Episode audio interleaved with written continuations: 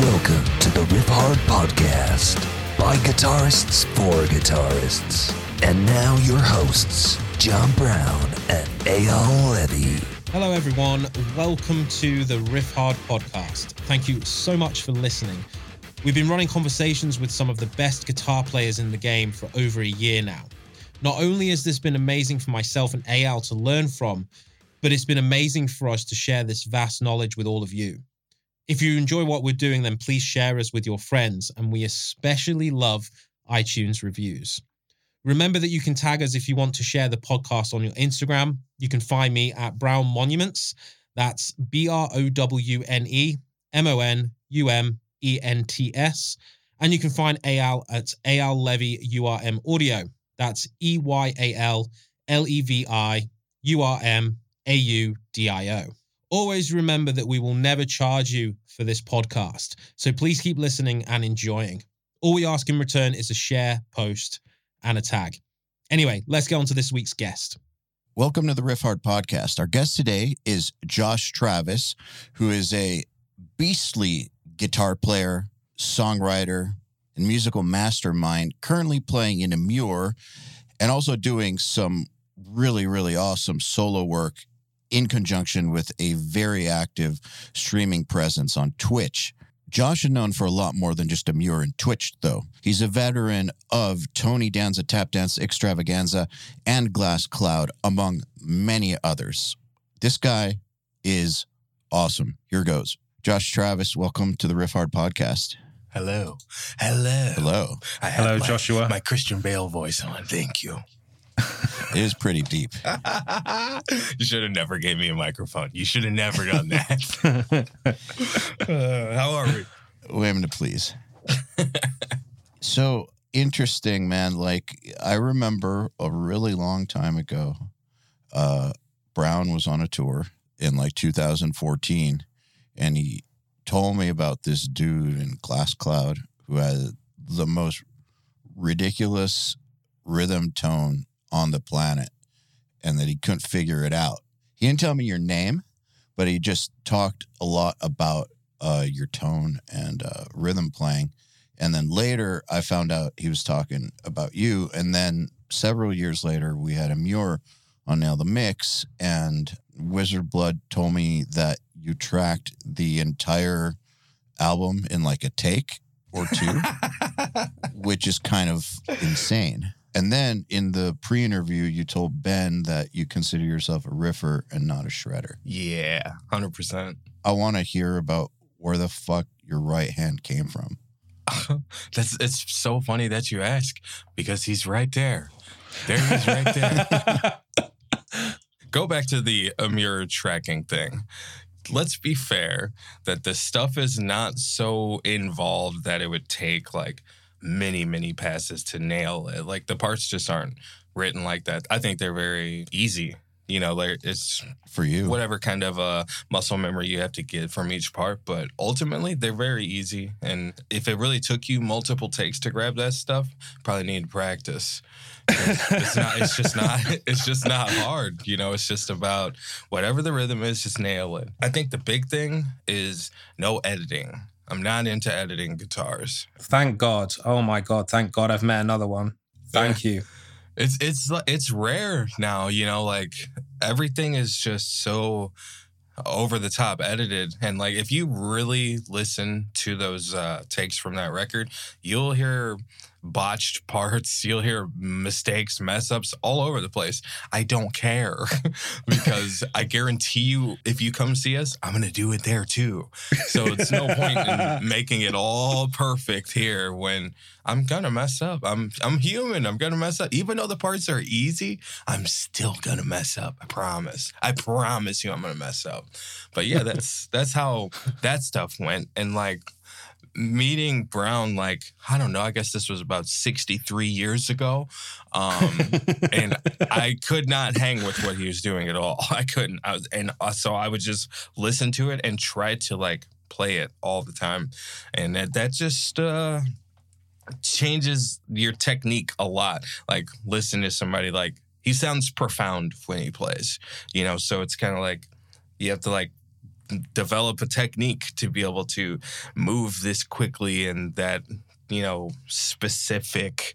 So you can really blame him for a lot of that. Like i i'm just trying to learn how to string a guitar still. So uh yeah that's all Browne's fault. Oh man. Yeah i mean i've known josh since 2004 um, damn has it been that long? Wow Ooh. yeah 17 years man you you could have just said 2004 left it there. He put the actual the data out there. It's it's been 17 years.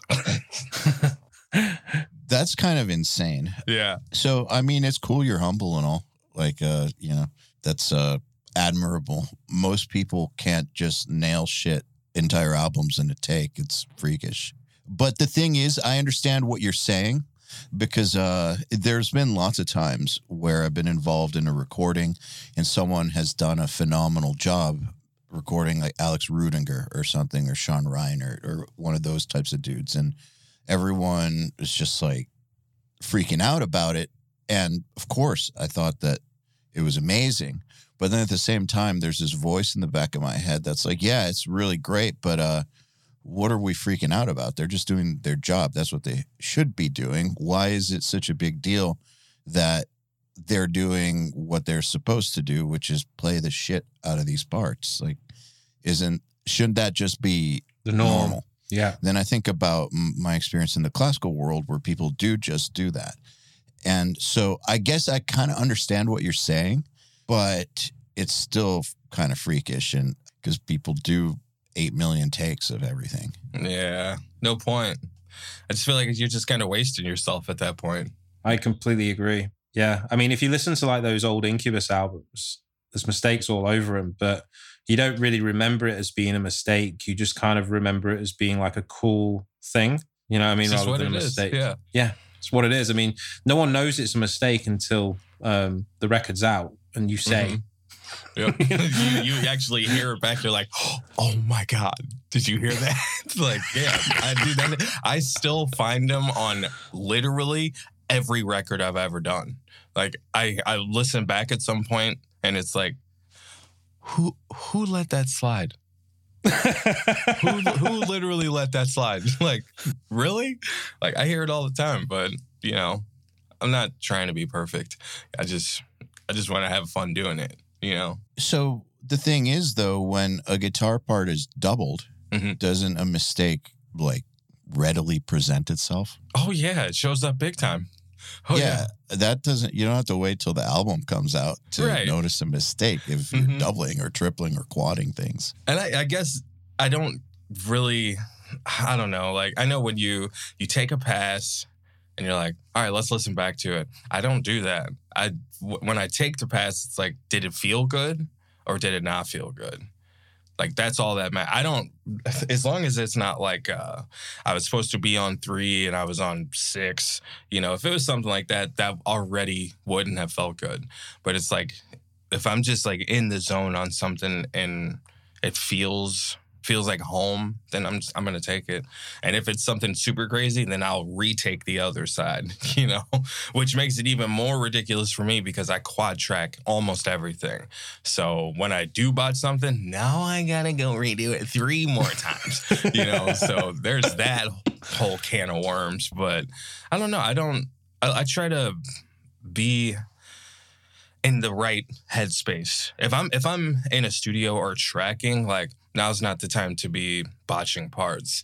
You know, like you should be well ready. And generally, since I write majority, if not all of everything that I'm tracking, I already know what, what I'm what I'm going for and what the parts are, you know, things like that. So I don't really just blow it like that. I don't really just blow it. But if I did and I liked it, then I would just track everything else like that. Call it a day. It's easy. Okay, so you said that you don't listen back to takes, and so I guess you're listening and feeling it while you're doing. But maybe describe a little more to what you're listening for, or is it just way deeper than that? I guess I don't really spend a whole lot of time thinking and listening to where I was as much as I'm listening to when I was.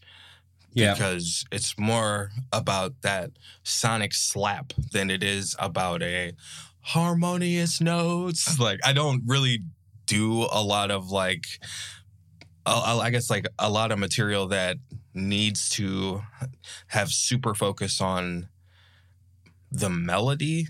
Although there there is a, like a lot of melody there, but it's usually like very dissonant. And sometimes if things get a little squirrely, it ends up cooler anyways. So I don't really pay like a, a lot of attention to was I doing like this or not? I'm listening for and if those are in, at least I know we're locked. And then, you know, once I do like a full playback of like the whole track, if something stands out, then it's like, oh, okay, wait, wait, wait, wait, wait, wait.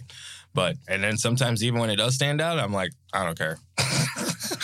You know, just it really just depends on what it is, you know. Not very like militant on anything. If I am, it's probably drums. Drums and bass. That's where I'm like very critical, like w- like making sure these things are really like in tune together. Like guitars is almost like, well, we'll see what happens. you know? but you had to be militant at some point to get to the point where you can just be relaxed about it now. Yeah. I know where he's coming from because this is the exact same method that I used for Gnosis and the Amanuensis, where I wasn't necessarily listening if I'd played a note not as strong as something else. I'm like, does it groove? Does it feel good in that moment? I know exactly where you're coming from. Yeah, it's different. Rather than really worrying if it's like perfect, you're just worrying, does it feel good in the moment?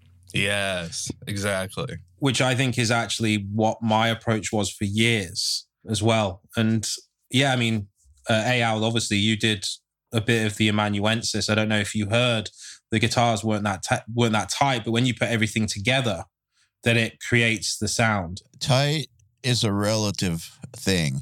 Okay, right. Okay, difference: human type versus machine type. Yeah, I'm just saying it's a relative thing because uh, you know, I've worked on records that are like fake tight. And yeah, maybe it wasn't like that where, you know, it was recorded in like two note segments and then cut together and all that. Yeah. Maybe not like that. As far as albums I've worked on that were actually performed, it's tight as fuck.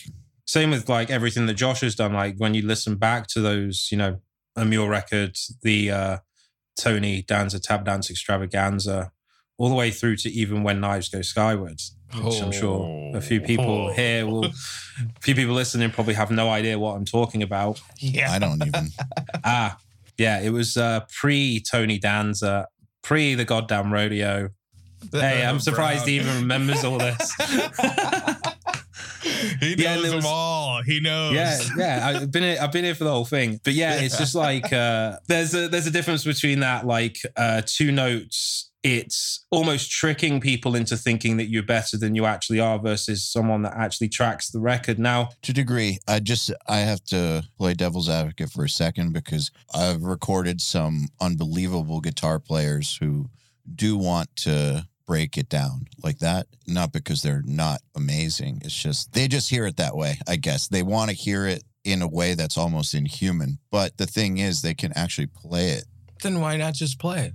because it doesn't have the inhuman vibe they're going for it's hard to explain Yeah, the one um, meticulous mechanical perfection. Yeah, but it's not because they suck and Right. you have right. to glue it together because there's no other choice. They could sit there and track it like real guitar players. They just have this vision to where it's more like a synth almost. That's interesting. That's the closest thing I can describe it to is like almost like electronic music or something to where it's not about feeling human. That's not it. There's a certain feel they're going for that can only be achieved that way. I think there's a difference though. Like I think that it depends on the intent, doesn't it? Yes. Like, 100%. um, so if you if that's the sound you're going for, where you want it to sound completely inhuman, then that's fair. But there's a difference between that and then doing it because that's the perception you want to give and how you play. There's a big there's a big difference. Good example is Necrophagist. Unbelievable. I toured with them in 2007 and they were fucking amazing. And I know that they recorded their stuff like Note for note. a note or two or three at a time, even way back in 2002 and 2003. Like, Like, wouldn't that take forever? yeah. I can't be bothered. No, Oh, dude, it takes it takes for fucking ever. it would have to. It does. and doesn't that just sound like? eh, oh, oh, oh, ah, ah, eh, eh. Well, no, not necessarily. There's techniques for that. Like you play into the note, you play out of the note. So you have what comes before it and what goes after it. And so if you do it right, the transitions between the notes sound seamless. But yeah, if you just play like two notes and two notes and two notes Yeah. and then like paste them together and they're like totally isolated, yeah, it can start to sound like a robot. But like for instance, if you finish riff A and you finish riff B and then you punch in the transition between riff A and B, even if it's just your hand moving positions, like those types of things can make a uh, piece together recording sound not pieced together. So there's ways around it. It sounds like a whole lot of work I can't be It is. bothered to do. Dude, it's a shitload. Of Uh, work. Dude, uh, bless you, bless your heart for going through it all. But hey, we work Thank you. together. We're gonna be done in 25 minutes. I would way prefer that.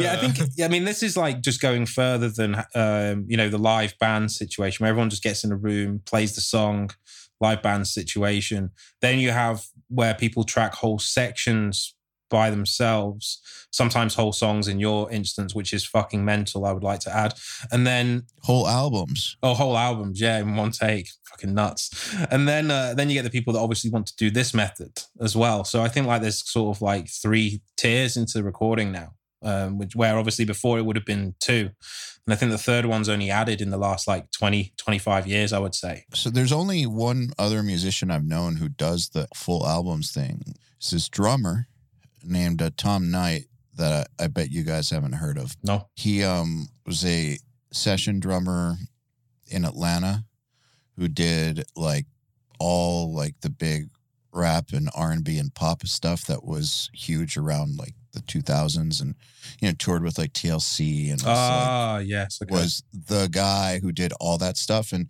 apparently, I mean, this guy is godly fucking drummer. He would apparently go into one of these high level pop sessions or something and just play the whole album in one take 45 minutes, 50 minutes. Done. That's The end. Love that. A drummer that can nail that, not the same as a guitar player that can nail that. It's not the same.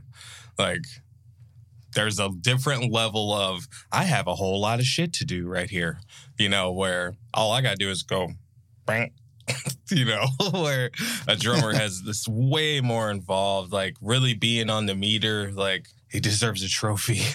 Oh, this guy deserves all the trophies. I feel like it's a crime that he's not recognized the way that some of those gospel and uh, pop drummers are, but he's just not as good with uh, putting his drums out there on camera for everybody. But it is an unbelievable sight to experience that dude playing. But you're a drummer too. We don't talk about that either. Oh, No, that, we we're, we're, going, we're going to talk about that. We're going to talk about that because you Great. joined Danza on drums before guitar. Yep. That's how that's how good Josh is at drums. Oh man, what a weird time! I auditioned for. I, should I even say auditioned? I don't know how the whole the whole thing really worked, but Tried out. it was like I went there and started learning the songs. It wasn't oh, like oh, okay. I really had to like try out. It was just like I sent him some of the stuff that I was working on by myself. you just appeared in their band, Yes, basically. So I get there materialized. and we're like, you know, Lane is teaching me all the songs that I thought that I knew how they went, and I was way off, way off. Of course, it couldn't be the mildly easy-ish. No, no, no. When I showed him the what I thought it was, he was he literally was like, "No, not quite, bud." So I'm like, I'm like, great. And then he starts really showing me the parts. Now stress overload, right? But I mean, after I don't know, I guess it was probably like a week or so, just really like in the zone with him, like nonstop, and you know, I really started getting the parts down. We're going into the practice space, which is like a shed or something like that. We're there practicing, and I have to take the fault for some of this. I do be- because I just can't help it when I see somebody going through something, and I think I might have an idea that could potentially help them. I just want to offer it. You know, just like, hey, if you maybe, you know, it's just just an idea more than anything. Can't help yourself. Yeah, I just because I it's like especially in drums, I feel like if I see you doing some some some kind of sticking and it's like, yo, if you just added like a simple double right there, you can you'll fly right back over to your lead hand. And so it's just kind of, you know, just wanted to help more than anything. And he kept doing something over and over and he kept like just botching the part. It was like so bad. And I was I was seeing him doing it and I'm like, why are you doing that like that? Like you're a sick drummer. Why why can't you just mathematically say, oh, left, left, right? But he, he kept not doing it. And it was like, and I was like, hey, you know, if you just added like the just a one more boop on your left, you would come back on the right. And he goes, what did he say? Something like, hey, I'm the drummer, so let me play the drums and you just play guitar. And dude, everybody else in the band, Wrong keep, answer. Yeah, keep in mind, they have no idea that I play drums at all. They had no idea, but they were like not about that attitude, like to the point that they were like, "You can leave," and I'm sitting here like, "Uh, I, I just, it was just a one extra left. That that's it. Just and and then bam, come up." And that was it. He was gone. He was gone. He left. He quit the band or got kicked out. How, what, however you want to call it. That was that. And uh, everybody else in the band said, "Oh, we'll find another drummer. We'll, we can get a fill in. We've had fill ins before. It it won't be a problem." Blah blah blah blah blah blah. And it comes down to being one week before my first tour with Tony Danza, and uh, everybody's getting super bummed. They're like stressing about having to call our uh, our agent and you know tell her we can't do this tours. We don't have a drummer, and my dumb ass, I said we were at the bass player's house, and I said. You know, like, I guess if we really can't find a drummer, I can probably pull this off. And I swear, they were all talking and blah, blah, blah. And it was fucking silence. Just cricket, cricket. Everybody's looking at me, and then they all start bust out laughing. Just just laugh like yeah, yeah, right, okay. like one of those things. And I'm like, no, like I probably could. I think if I was to really like sit here and just go super hard on this, I could probably figure it out enough to play a set. And uh, they're like, okay, I guess we can try it or something. So they called the old drummer, the original drummer, Mason. And we went over to his house, picked up his kit, went back out to the practice space, set it up, and And he knew you were taking his kit. yeah, he he offered it. And he was like, Yeah, if, Oh, he, if, so he, he if was- he could do. It it was way over it. Yeah, yeah. Well, this wasn't the the previous drummer. This was the original drummer. Oh, oh, okay. So this isn't the dude that uh, had the hissy fit. No, no, not him. This Okay. is uh the the original guy from way back year many years ago, and he still had his kit, and he's like, "Yeah, you can take it, do whatever you want." like, Man, that sounds like such an awkward situation walking into a scenario for the first Oh, time with these people and you just say something and don't get the reaction you were expecting, but basically a totally unwarranted, explosive, weird, awkward reaction. yeah. I mean, there was probably something else going on with him and or them, you know. Sounds to me like he was probably having a lot of trouble with the material and was in over his head. Uh, he really wasn't. He was sick. Yeah, but he might not have known that. Well, I, I'll tell you what, his his playing showed it. Like, oh my god, he was so good. And so when I kept seeing him doing that, it was kind of like, oh, bro, just you just add whatever it was. I can't remember exactly what it was, but he was not into me telling him an idea. he was not feeling that. And so yeah, we I set up the kit and we ran through the set. You know, it was like when we first started the first song, I was just looking at everybody and they're looking at me like wide open eyes, like, what the fuck is this dude doing right now? Like, how is this dude playing this shit? And it was just, you know, like for me, it's like I, I'm just trying to make it so we can do this. and then that turned into now I have to play drums for Tony Danza for I don't even know how long until until we got a drummer and I I was able to do one tour in Tony Danza as a five piece. Like Lane and I got to play guitar together one time, one time on one tour only. That was it. And then after that, ev- everything shifted again, and here I am again, all by myself. Yep, here we are. this is it. This is it for me. You just reminded me of uh, experience I had once when I was going to Berklee. I, you know, would come home in the summers, and the first summer I was like, I need to just get in a band for a summer or something to just keep playing, not just practicing. And I found some band that was kind of cool, and I started playing with them. Three practices in, I just man, there's this one song that just was like two parts back to back to back to back to back to back for like six minutes straight. I just suggested that, you know, maybe we can add a, a third part or change the structure a little bit. Just throwing that out there. The dude fucking exploded. She's like, fucking Berklee man, fucking making suggestions. Yeah, fuck you, man. Like all this stuff.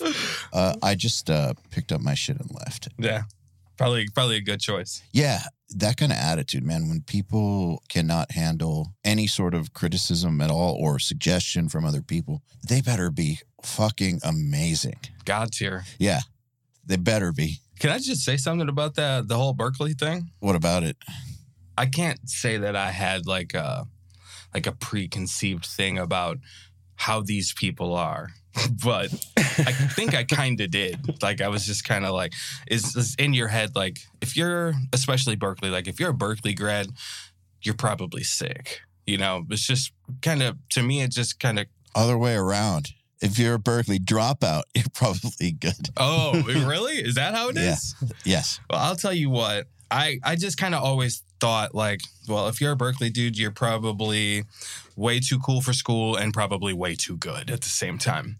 And let me tell you, two of the half of the band from Glass Cloud were Berklee grads, and dude, they whether they know this or not, they taught me a lot. Like, like, I can't even just say especially one of them because they they really both did.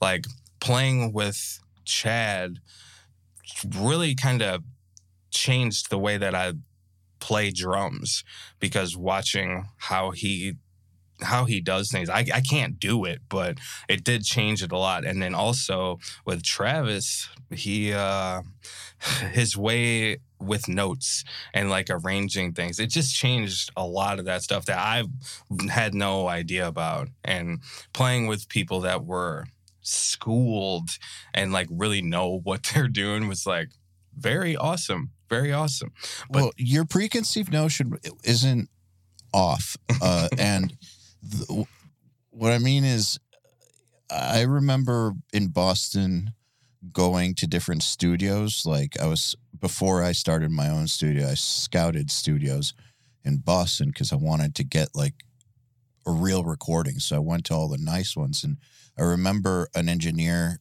at one of the first studios I went to telling me, just don't tell anyone you go to Berklee because people from Berklee have a real bad reputation in this town. Uh, no one wants to work with them because they all think they know everything and have this like Berklee attitude. Uh, so you're not off with that. But the thing is, people who do go there and uh, are serious about music do come out pretty great because I mean that's all they're doing all day, every day for several years. Do you know what that just reminded me of, Eyal, when you said that sentence about, um, you know, people not hiring people from Berklee? It's like that moment in Good Will Hunting. How'd you like them peaches? Apples. oh, apples. That's it. Yeah, fuck. I even got it wrong. Peaches. Yeah, I don't know why I thought peaches. I don't know. uh, Why did I think peaches? I have no idea. But you know what? You know which bit I'm talking about. Yes, I Yeah. do. And it's in Boston as well, isn't it? Yeah, I forget what school Will Hunting was supposed to go to. Was it like MIT or Harvard? Something like that. Yeah. And then that guy, yeah, that just reminded me of that moment. Anyway, yeah, ignore me on that bit. That that know-it-all guy. yeah, exactly. You know which bit in the Yeah. bar. Yeah, yeah. There is quite a few of those people at Berklee, the know-it-alls. My experience was that like when I worked with people who went there who were like just into music, weren't trying to be know-it-alls. They were they were pretty amazing musicians. But it's the dropouts generally. Really? There's the, it's like a running joke there. Yeah, cuz like uh I believe like Petrucci and Steve Vai and like all these people who went on to massive careers dropped out. oh, Um, wow. I never knew that. yeah, it's uh, it's like a thing there. You're not supposed to graduate. Oh. Though though I do know quite a few grads who are great and who have gone on to do things. You're you're not supposed to graduate. Well, can, sign me up. I can I can make that happen easy. So with drums, man, like hearing that you were a drummer makes the rhythm playing on guitar make a lot more sense to me because when you say that you you know feel things a certain way and uh the way that you keep time it sounds to me like a lot of the work at least that part of your brain was already developed I definitely agree. it kind of makes perfect sense do you think like a drummer or do you think like a guitar player One hundred percent a drummer. Hundred percent. And then I just try to figure out how to play guitar to whatever I'm doing and the drums. Like a lot of a lot of times when I write stuff, I just write drums. And then it just it's almost like you kind of like when you're playing the parts, you like sing what the riff would be, not really play it. And then but I mean there's some times where it's like I only have the guitars in mind at first, but uh I don't know. I, th- I think that I always feel things from the drummer side, you know, because that's like the big impact is going to be some probably shared between the, the drums and the bass and the guitars. I try to have them have like, I don't know, like the walls to everything where the drums and the bass really are the entire floor. Like you can't stand without it. And the guitars could be as cool and wild as they are, but if you don't have that floor to stand on, what do you really have, you know? So I think I probably head like spearhead everything with the drums more than anything. Even if it's like a super dynamic thing, there's always some kind of uh, vibe that I stick to the drums at. Like that's why I guess even when we play live, like I'm always locked in on where the drummer's at because I mean that's to me that's like probably the most important part. You know, is like where's where's where's my drummer at? You know, so I I really like to stay super super zoned in on that. And if he starts lagging, then I got to start lagging. You know, like whatever whatever it is, I just you have to be locked in there for me. That's what I that's what I got to do. do you think that if guitar players want to get better at riffing and rhythm they should pick up drums No, I would think that they need to pick up a metronome. That's it.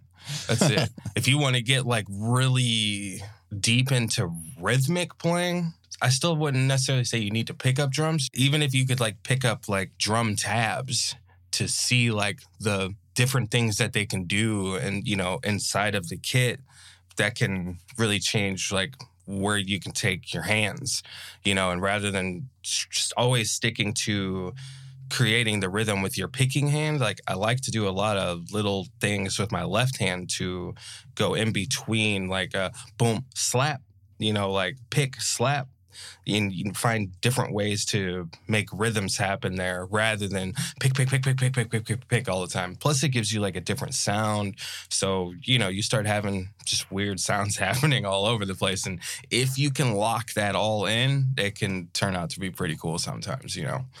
I So- think that I think the advice of looking at drum tabs and even programming those drum tabs Mhm. really does give a good insight for guitar players to learn what other drummers are doing and find out the little nuances to see what they like. Yeah, Um, absolutely. What everyone always asks, how do you learn to program drums? Or because I, I can't fucking play drums, I'm useless. Like my left my left foot wants to play what the right hand is meant to play, and you know.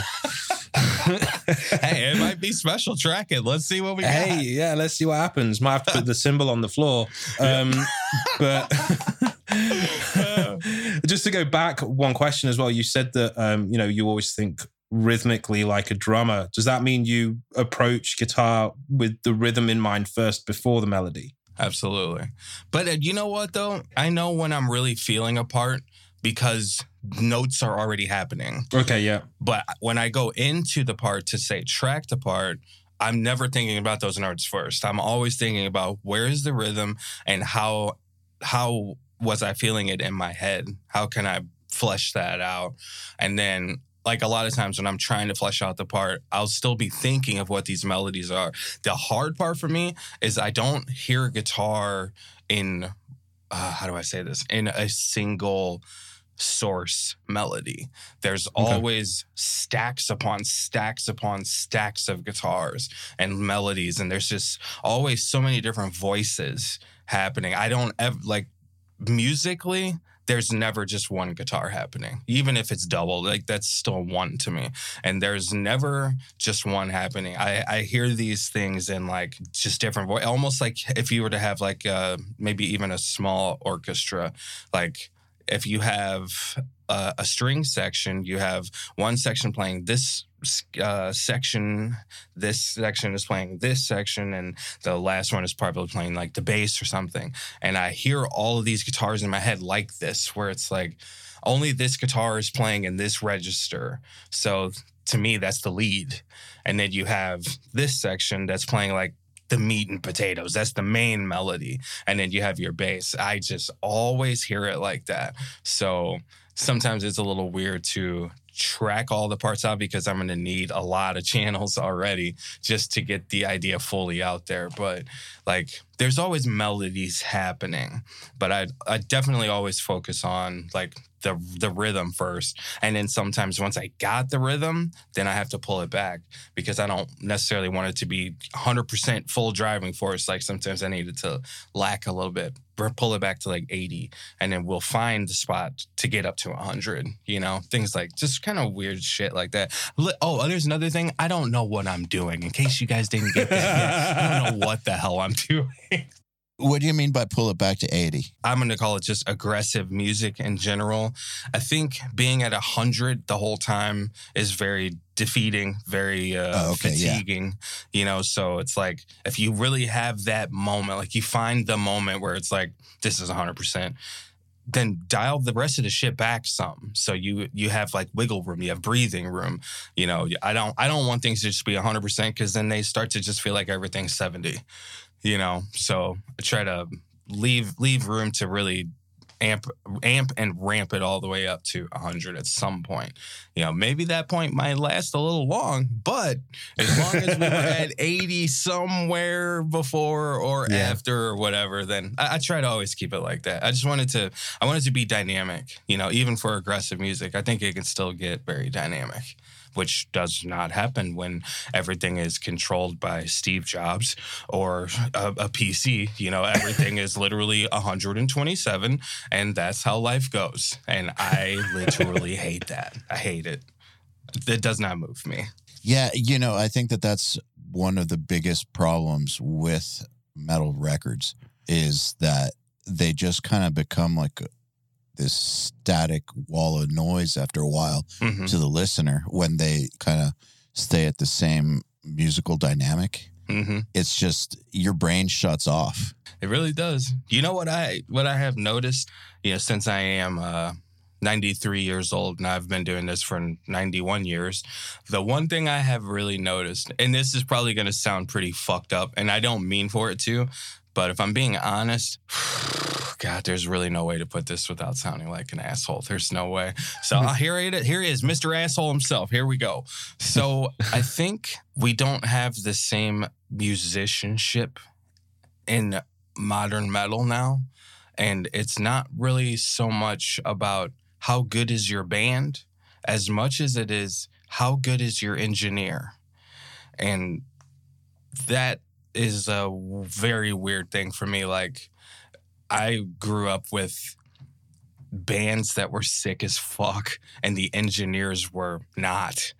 And it didn't Yeah. matter because they was still so sick that even with a terrible recording, it fucking ruled. It just ruled. And now it's almost like the exact opposite. Like you Yeah. don't have to be good. You you just can play literally like you said. Like give me give me half a pass and then give me the rest of the pass, but just pick it up and I'll put it together. Like what are you talking about? you know, like that's that's the world that I I grew up in. So it's like you didn't need to have the most insane engineer to have something sick. So I'm already like operating from a different spot than I think more modern people are playing and recording from. So, you know, I, I guess you would have to treat it differently. And I've just never been in that situation where it's like, you don't need to be even good at what you do. Just play the parts and I'll fix them and then make them sound insane. Like, really? I wish they would have told me that like 15 years ago. Like, okay, this sounds great. So, but it's it's really cool. And like, hey, God bless all these engineers because I tell you what, there's a lot of badasses out there.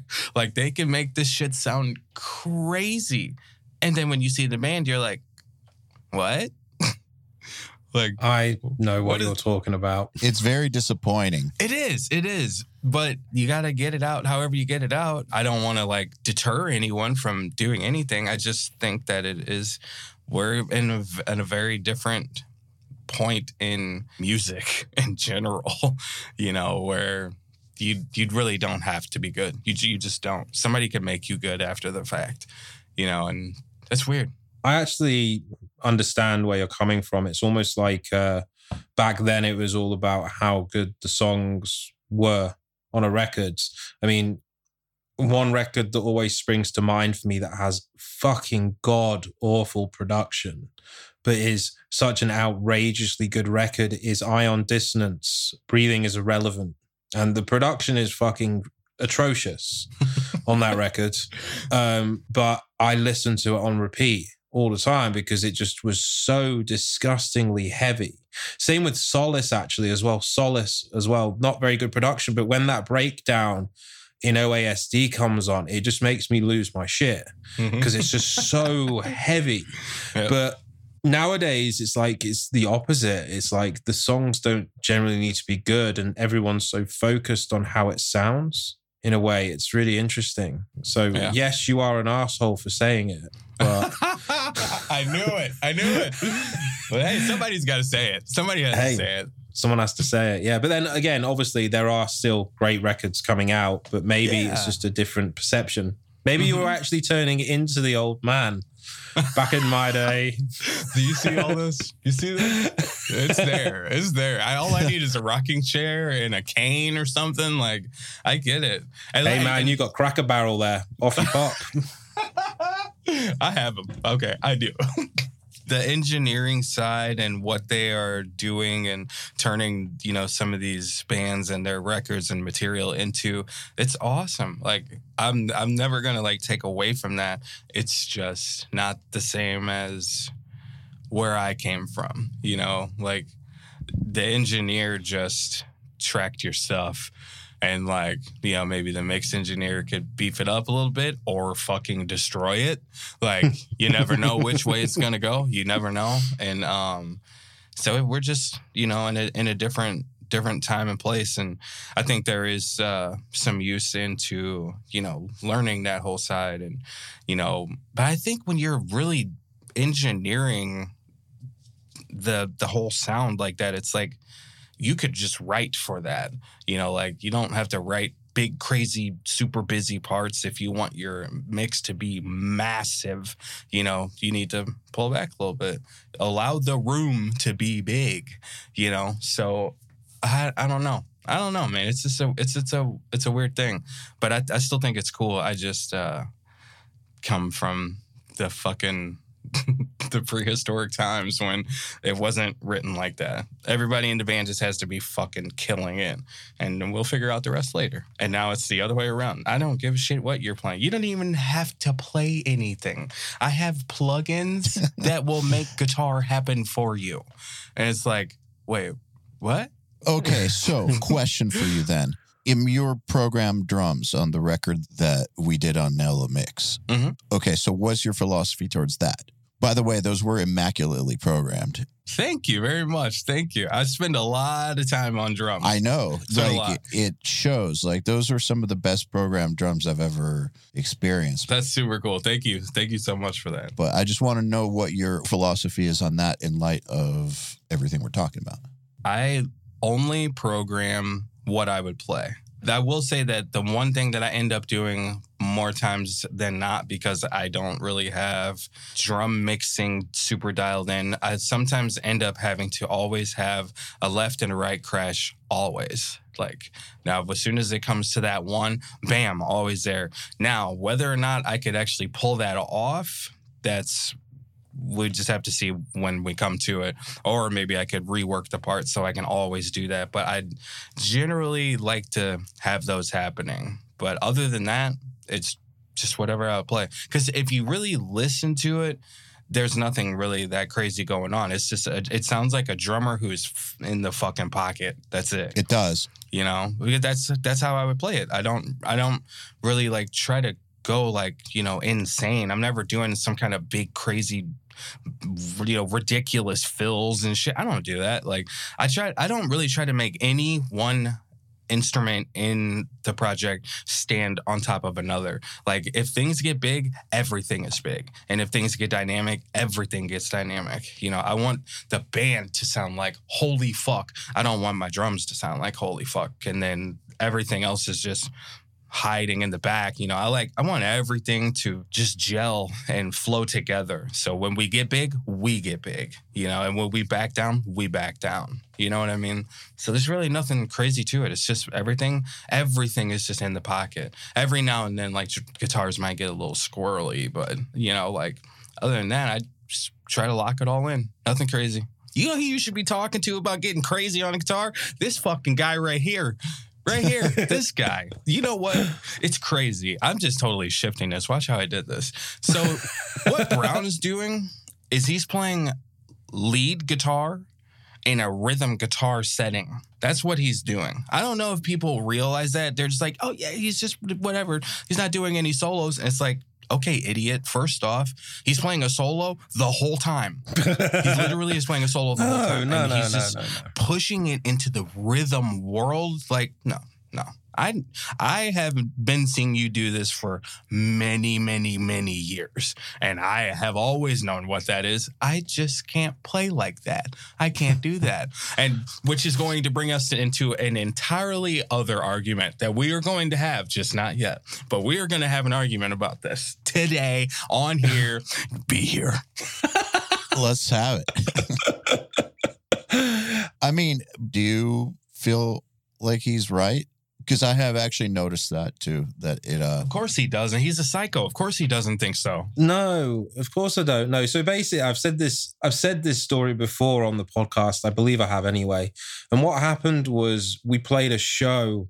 Um, my old band Fellsilent. Played a show, and the guitar player of SikTh just so happened to be watching us. Uh, it was Pin, which is you know Dan and Pin, Pin the guitar players, and he he comes up to me after the show, and you know SikTh were like kind of like idols to us because you know they were part they were the beginning of the UK tech metal scene.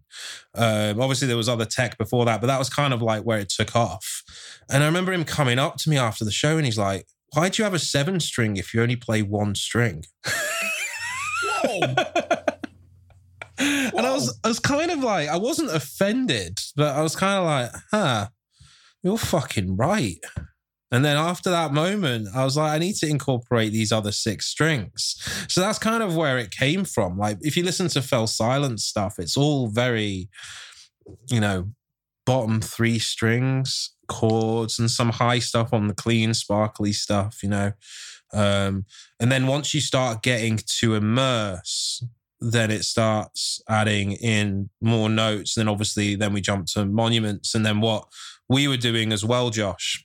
You know, back in the early days, where there was a lot more notes in the higher registers, and it was literally just because of that. It was that one sentence yeah that really changed the way that I approached what I was doing. Like it's always been rhythm based, but it's just doing it in different octaves. You know what else I think it is about your uh, riffs and rhythms is lots of times they're singable. Yeah, always, literally always. Yeah, so they're like actual. They're not just accompaniments. Exactly. He's playing lead parts while he's playing rhythm parts. Like he's do- he's doing it all. Michael Jackson, man, just Michael Jackson. Just that's what it was. It's Just- it's really like nuts to me to to see that happen. Like I I like there's been like numerous times where I want to like cover anything that you've done, and it's like, yeah, yeah, right. You did. I I've actually got a couple of times that Josh covered some stuff, and it was very very Oh good. it's it's just uh it's it's crazy like watch, watching your videos, you know. You say this right, and then I attempted to play one of your Danza songs and literally just couldn't. That's because you have to be stupid. It doesn't make any sense. That's why. Like, remember that? Remember that time, like ten minutes ago, that I told you I don't know what I'm doing.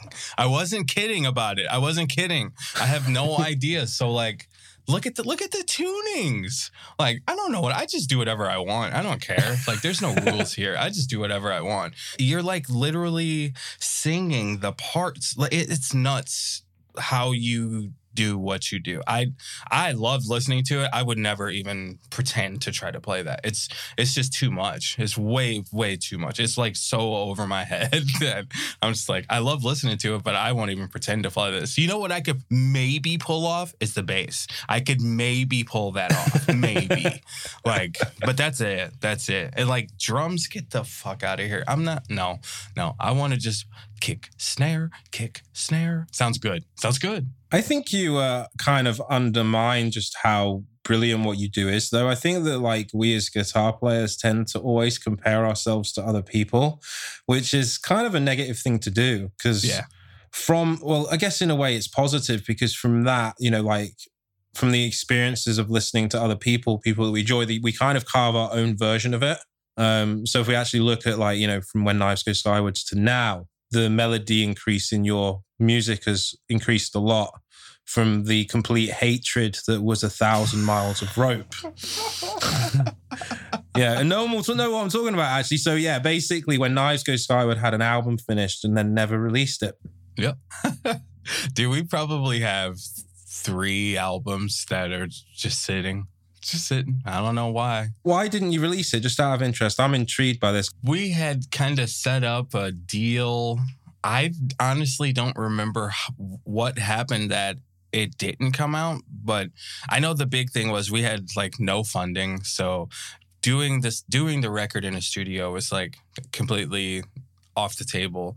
And like we couldn't afford to do it ourselves. And everything that we ever had, I did, and it sounds fucking awful. And I'd never felt good about like putting this out when every other, you know, metal or whatever type of record out there sounded great. And you turn this on, and it's like, uh, this sounds like shit, you know. So it never felt good to be like, yeah, let's let's just put it out. And like Chad, the singer for Knives, he was even to this day, he's like, dude, let's just put out something. I'm like, I'm not against it. I know I know my mixes are much better now than they were then, but it's like even still like there's I have like a hang up where it's like if it doesn't sound great, I don't want to put it out. I just don't want to. You know, and Completely sometimes I've understand been putting out like random like solo things that it's like it sounded good enough you know good enough to let other people hear it if they want you know so getting to that point might help It's different when you put out a demo versus putting something on a record. Yep, very much so, very much. And that stuff, like as old as it was, God, it sounded bad, dude. It sounded bad. So the fact that anybody that ever heard it liked it is always kind of like, whoa, that's crazy. But then again, also there's those old records that you love that sound particularly not great, but you they still have that nostalgia element in you because of that period of time. So that's probably gonna, if you ever release that or plan on releasing it in the future, which by the way I think you should do because I think it still stands up to what's being released now. That people will just have that same mindset to it. Yeah, it might be slightly different with the the elitists that want the perfect mixes but I still think that the the quality of that record deserves to be to be heard by people because you know you've got I'm sure Josh that you've got your core fan base that kind of follows you wherever you go. You see repeat names popping up, wanting a Mhm. chat or buying a T-shirt or you know wanting to learn from you, asking you what's this guitar part in this song. That that would probably you know. Someone's been waiting for that record for 17 years, Josh, and you've just been cock blocking them. God, why do you have to put it like that? When he throws the numbers out, it changes everything. Like, I've been waiting for a thousand miles of rope for um, 17 years. Do you realize, you know that a thousand miles of rope, I redid that record five times just trying to get it to sound right. Just trying. I don't know what I'm doing. What does five times mean for you? Five times means changing guitars, changing pickups, changing drum samples, like literally everything. From the ground up. Oh, yeah, every time rebuilt from the from the fucking ground up. Every even the programming every single time. 5 times redid that record. Have you ever finished a record and come out feeling satisfied? Absolutely not. Nobody listens to what I want. No one. So where's the line? I don't know. You know it's there, I guess. Yeah, like you know what I want. You know, I could tell you what I think it is that I want. I want to do a record with doesn't even have to be some big ass crazy super expensive kit. I just need you to crank the fucking snare. I need the biggest toms on planet Earth. I need a borderline death metal kick that's just super fast but still has like a lot of weight, like a lot of low end, a lot of punch. I need it to be oversaturated as fuck. I need it to be the drums need to be so pissed. Just put the guitars and put the cabs in whatever fucking room, turn them up as loud as they'll go, and put it, do everything through a console, like and a bunch of analog gear. That's that's what I want. I want old school sound. I don't want new school sound. I don't want that. No, that's not that's not what I'm that's not where my shit needs to even be. It needs to be on a bunch of loud ass noisy circuits that are setting the fucking data they're receiving on fire. And I also need to go to tape. I need all of these things. I need everything that they used to use back. You dude, let's talk about 90s metal, like big, nah, not even like huge productions, but bigger production metal records in the 90s. Why is it that it was just oh yeah, we have to go to tape. Like, there's what? What do you mean? Like, we have to. That's that's like the glue for everything. And like, oh, okay, yeah, that's that's fine. Can you sign me up, please? Can you like just make that the room that I have to go into? You have to do this shit through this console, and the drums will be in that room. The guitar cab will be in that room, and we're gonna use a fucking 70s Marshall amp that is fucking screaming at 200 dB, you know, probably destroying the cab that it's going through. And yeah, that's what I need. And all those fucking comps and fucking preamps and EQs and all this shit. Just turn them all on red. Everything in the red. I want everything in the fucking red, dude. Yeah, that's that's what I want. And like, yes, you can get and achieve great things in a full digital in the box ROM. Yes, you can. But that's not what I want because that doesn't sound like everything in the red over here in this all analog world. That's where I need to be. Like things don't work the same there. They do, but they don't. They just don't they don't sound the same and like that I think that's the sound that I have chased my entire life, and I don't have outboard gear to just be like, oh, let's just track this shit like this. Like I don't have that. I don't even know anybody who does that. I could be like, can I just track like thirty five seconds of something here just to see? And nobody has you know thirty to 60k sitting around like all right let's go track this shit in a big in a big studio. I don't i can't do that but i think that's where i, I need to be i'm pretty sure. Like i have like So you just want shit to sound like it's fucking exploding. yes yeah. Is this metal or not? You know like one one big ass thing that a lot like one of my friends we, i had a conversation with him about this and he said what happened to metal? And i said what do you mean?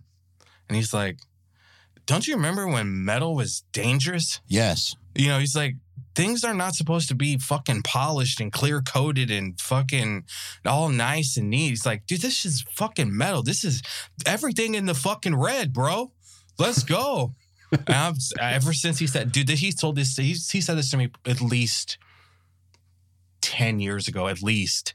And that always stuck with me. Like, yeah, yeah. It's, that's how, that's why it sounded the way that it did because everything was fucking exploding. But when you're exploding in an analog world where it doesn't become clip zones, it just becomes more saturation. It's like, yeah, well, that's what I want. Where's the saturation button? because uh, my Mac my Mac doesn't have a saturation button. Can somebody help me, please? Like, you know, that's where I think I need to be, but I just have never been able to get into that world to to do it and see is is this what I really need? Is this it? Yeah, I just haven't haven't gotten there. I, but I, I I strongly believe that's what I have been lacking in every single record I've ever done.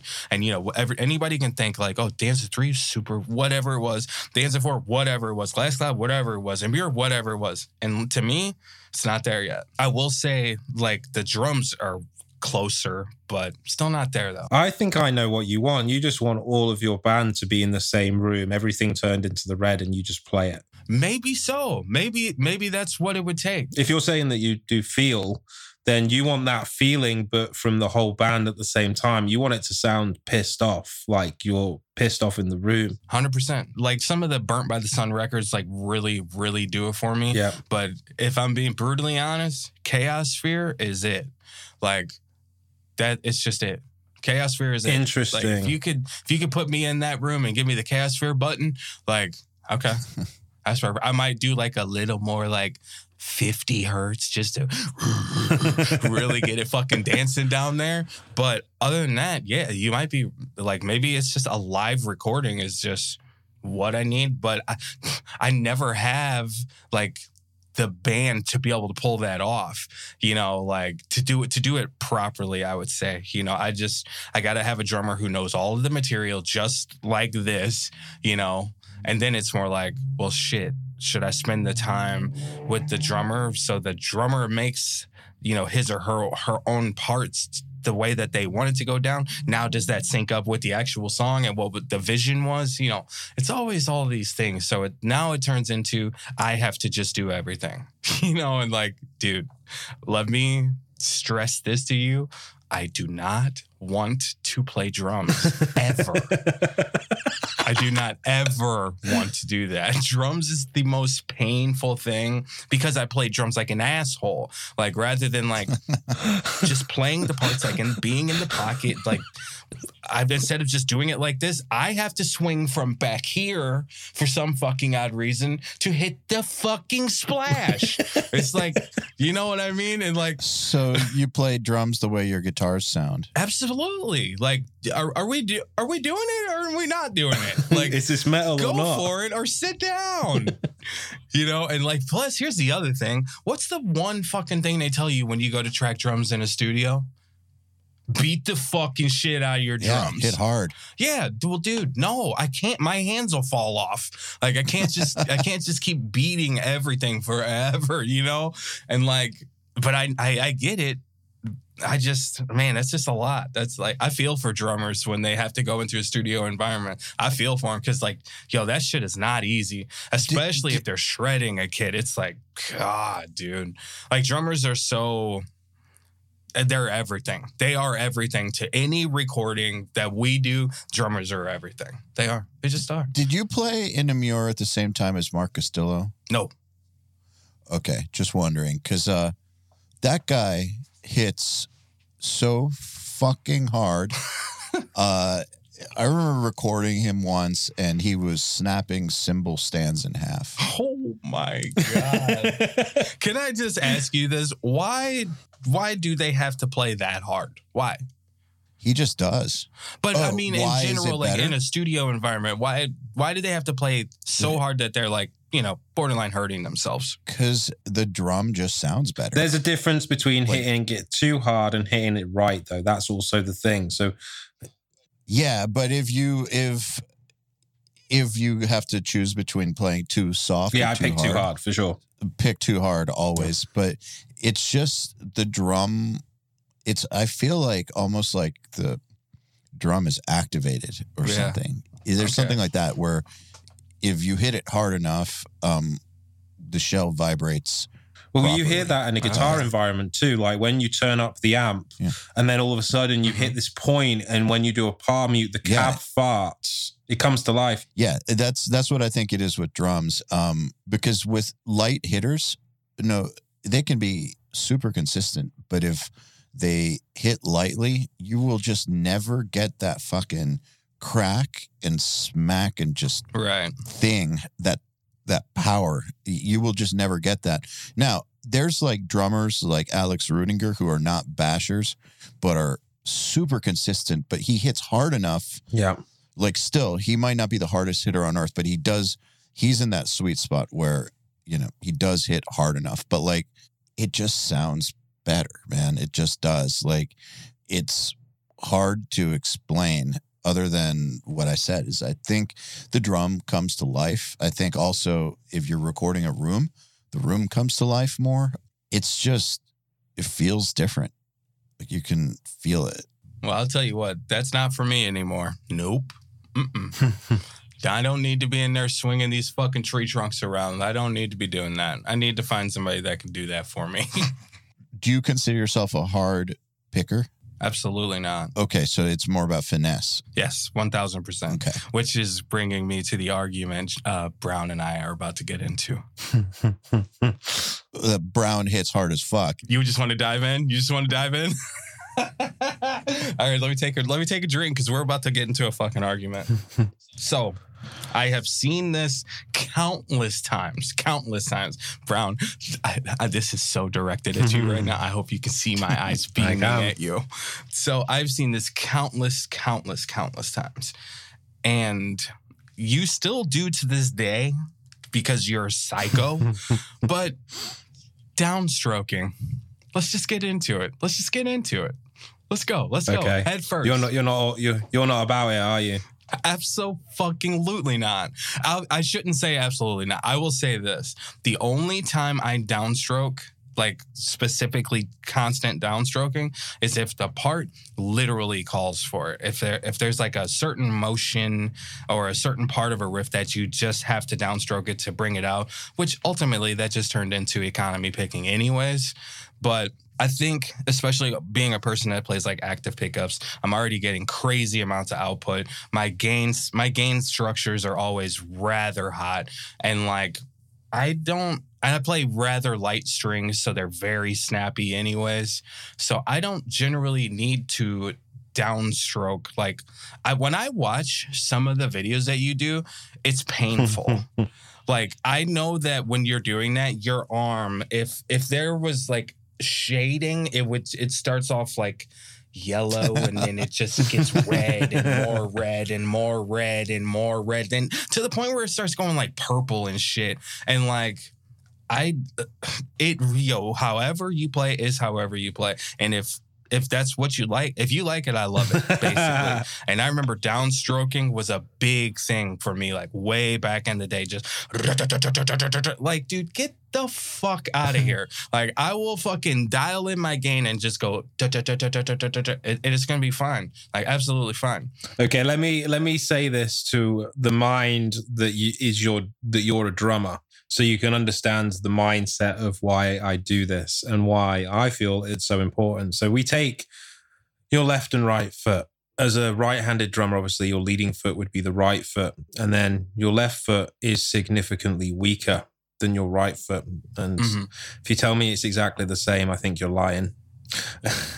yeah that would be a lie for sure that would so that's definitely be a the same mindset as the up and down pick for me. oh okay So if you think that for the majority of the time, if you need to hit your drums hard as fuck because it sounds better, then any part that you can do with one foot rather than both is going to sound better. It's going to be more in time. It's not going to be like a galloping horse. It's just going to be consistent. That's basically the approach. So that's why I downpick everything. Now, let me ask you this then. As far as like being in a distorted setting, for one, when you're doing this da da da da da da da da versus da da da da da da, like I think I like the alternation of it because it just it gives it more life rather than bop bop bop bop bop bop bop bop bop versus uh, uh, uh, you know type of a thing. It is that does obviously happen. It depends on what the overall intent is as well. Because obviously Correct. the the variation, I'm not going to hit down every single time this exact same consistency. But one thing is is that it means that my hand can stay in a very similar position rather than having to change. So that means I can mute the right. strings a lot easier. In you know, I know you know where I'm going to go to next, and obviously I can change how hard I want to hit it it just gives me a little bit more control.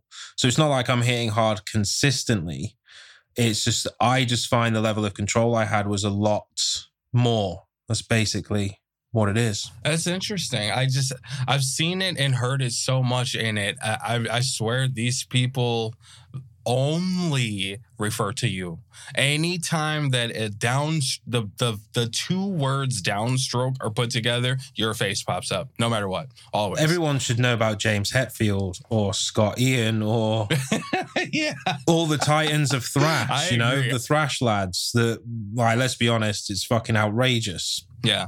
Well, you also have a very interesting picking technique where you the way that you can roll your hand into being very like locked in a very very strict position where you're playing at and watching how fast you're able to continuously keep all these downstrokes happening if we were playing guitar together i would most definitely be economy picking that Every one of us is capable of I- doing that. I mean, we all spent a lot of time in Mhm. our teenage years doing something, didn't we?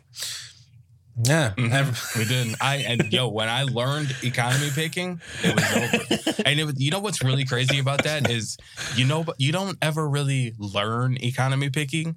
You just allow yourself to economy pick. That's quite funny because that makes sense. Yeah, because you're if you just let yourself go, your chances are you're gonna economy pick anyways. You know, but once I really learned that, that's when like it, it became the finesse thing. Like it wasn't so much about how hard am I railing these strings because I actually don't want to rail the strings. I just want to hit them in the right excuse me in the right spot with you know the right amount of power. Like I don't.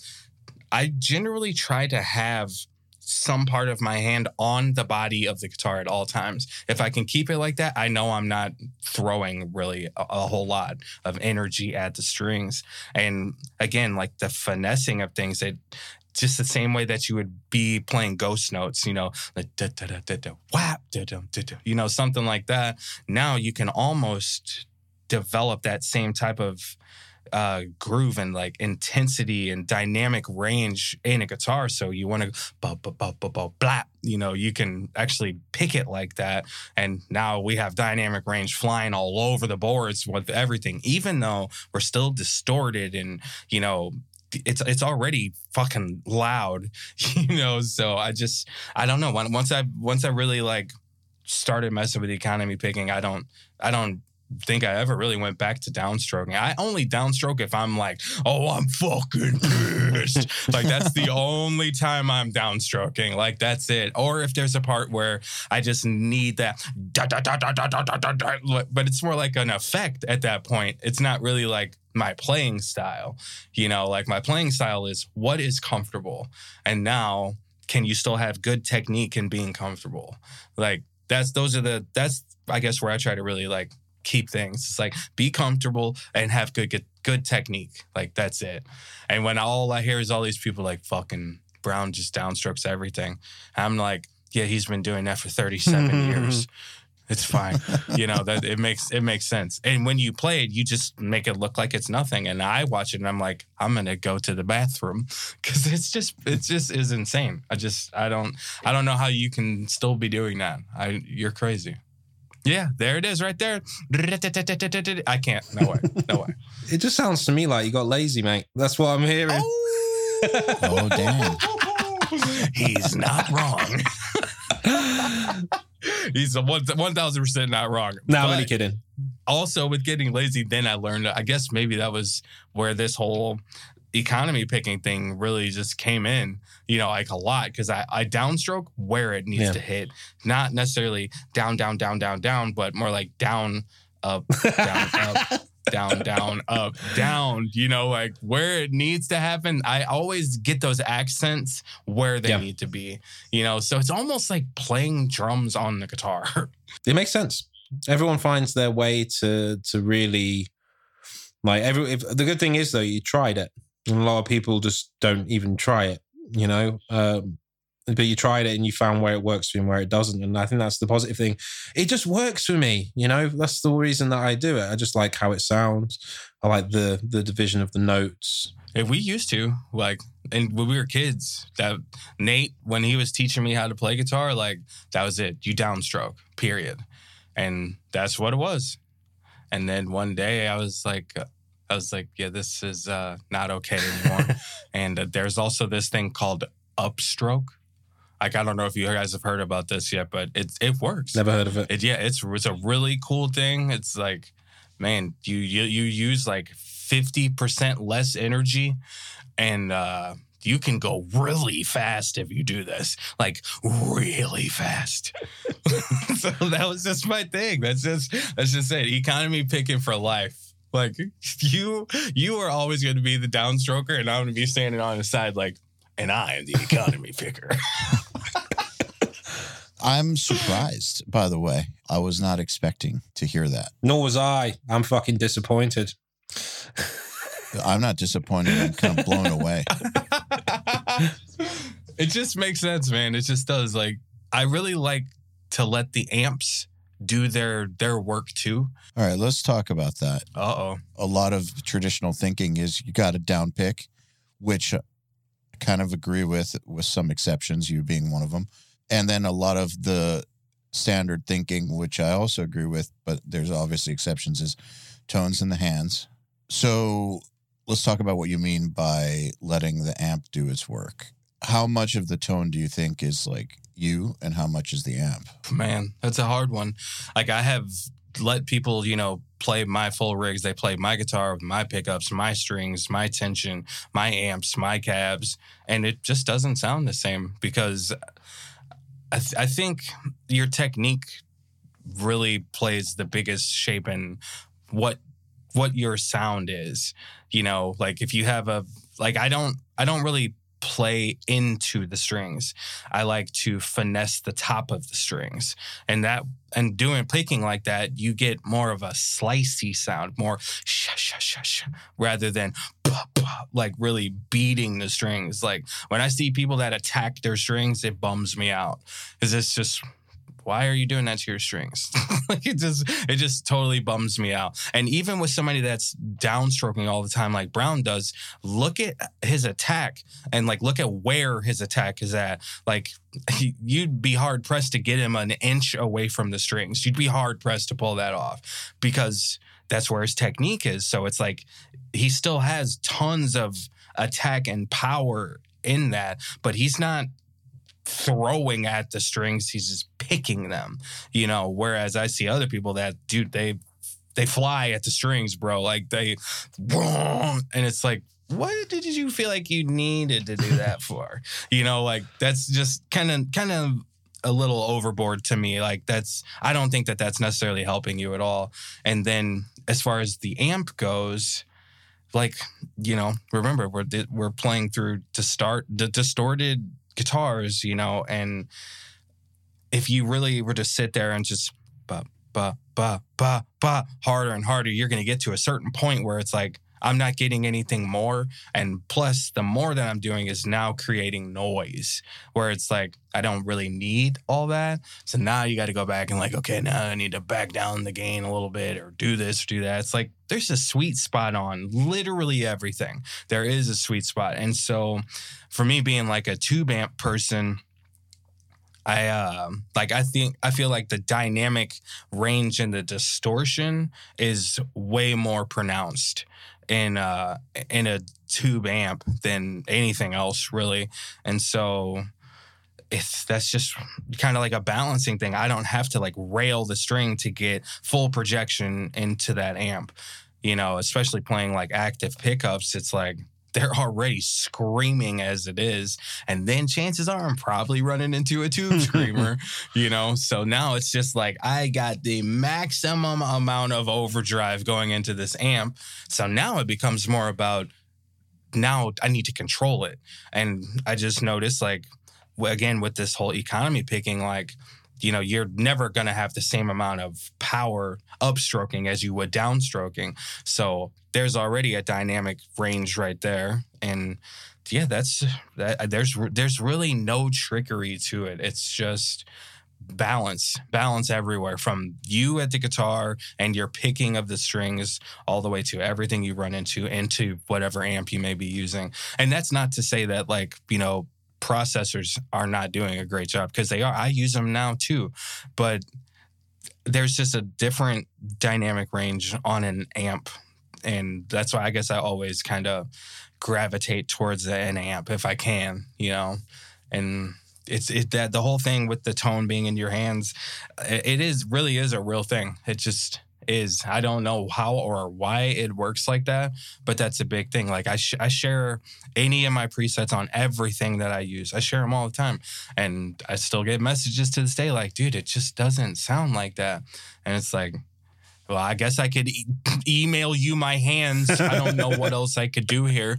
You know, like there, there's it's it's a, but it is a real thing. Like the a lot of the tone I think does come from your hands, and I guess I just have slicey hands because depending on like where you're muting at, I mean, it just starts to sound like a weapon more than it does a guitar. You know, where that's really what I want. I don't necessarily want tone, tone, tone, notes, notes, notes. I kind of like just fucking visceral sounds, you know, like more so than like always being like whatever note or whatever. I I do some weird shit, dude. Don't don't ever listen to me. I told you so many times already. I don't know what I'm doing. it's like, I just don't. I don't. It's funny. I I think that um, people that say that often probably don't. And I'm in agreement that you probably don't know what you're doing, like me. I don't know what I'm doing either. but at the same time, from that, you've kind of carved your own little sound niche and your own little writing niche, which is positive. You know, I instantly know when it's you. Right, right, right. It's a very weird thing. Let me ask you something.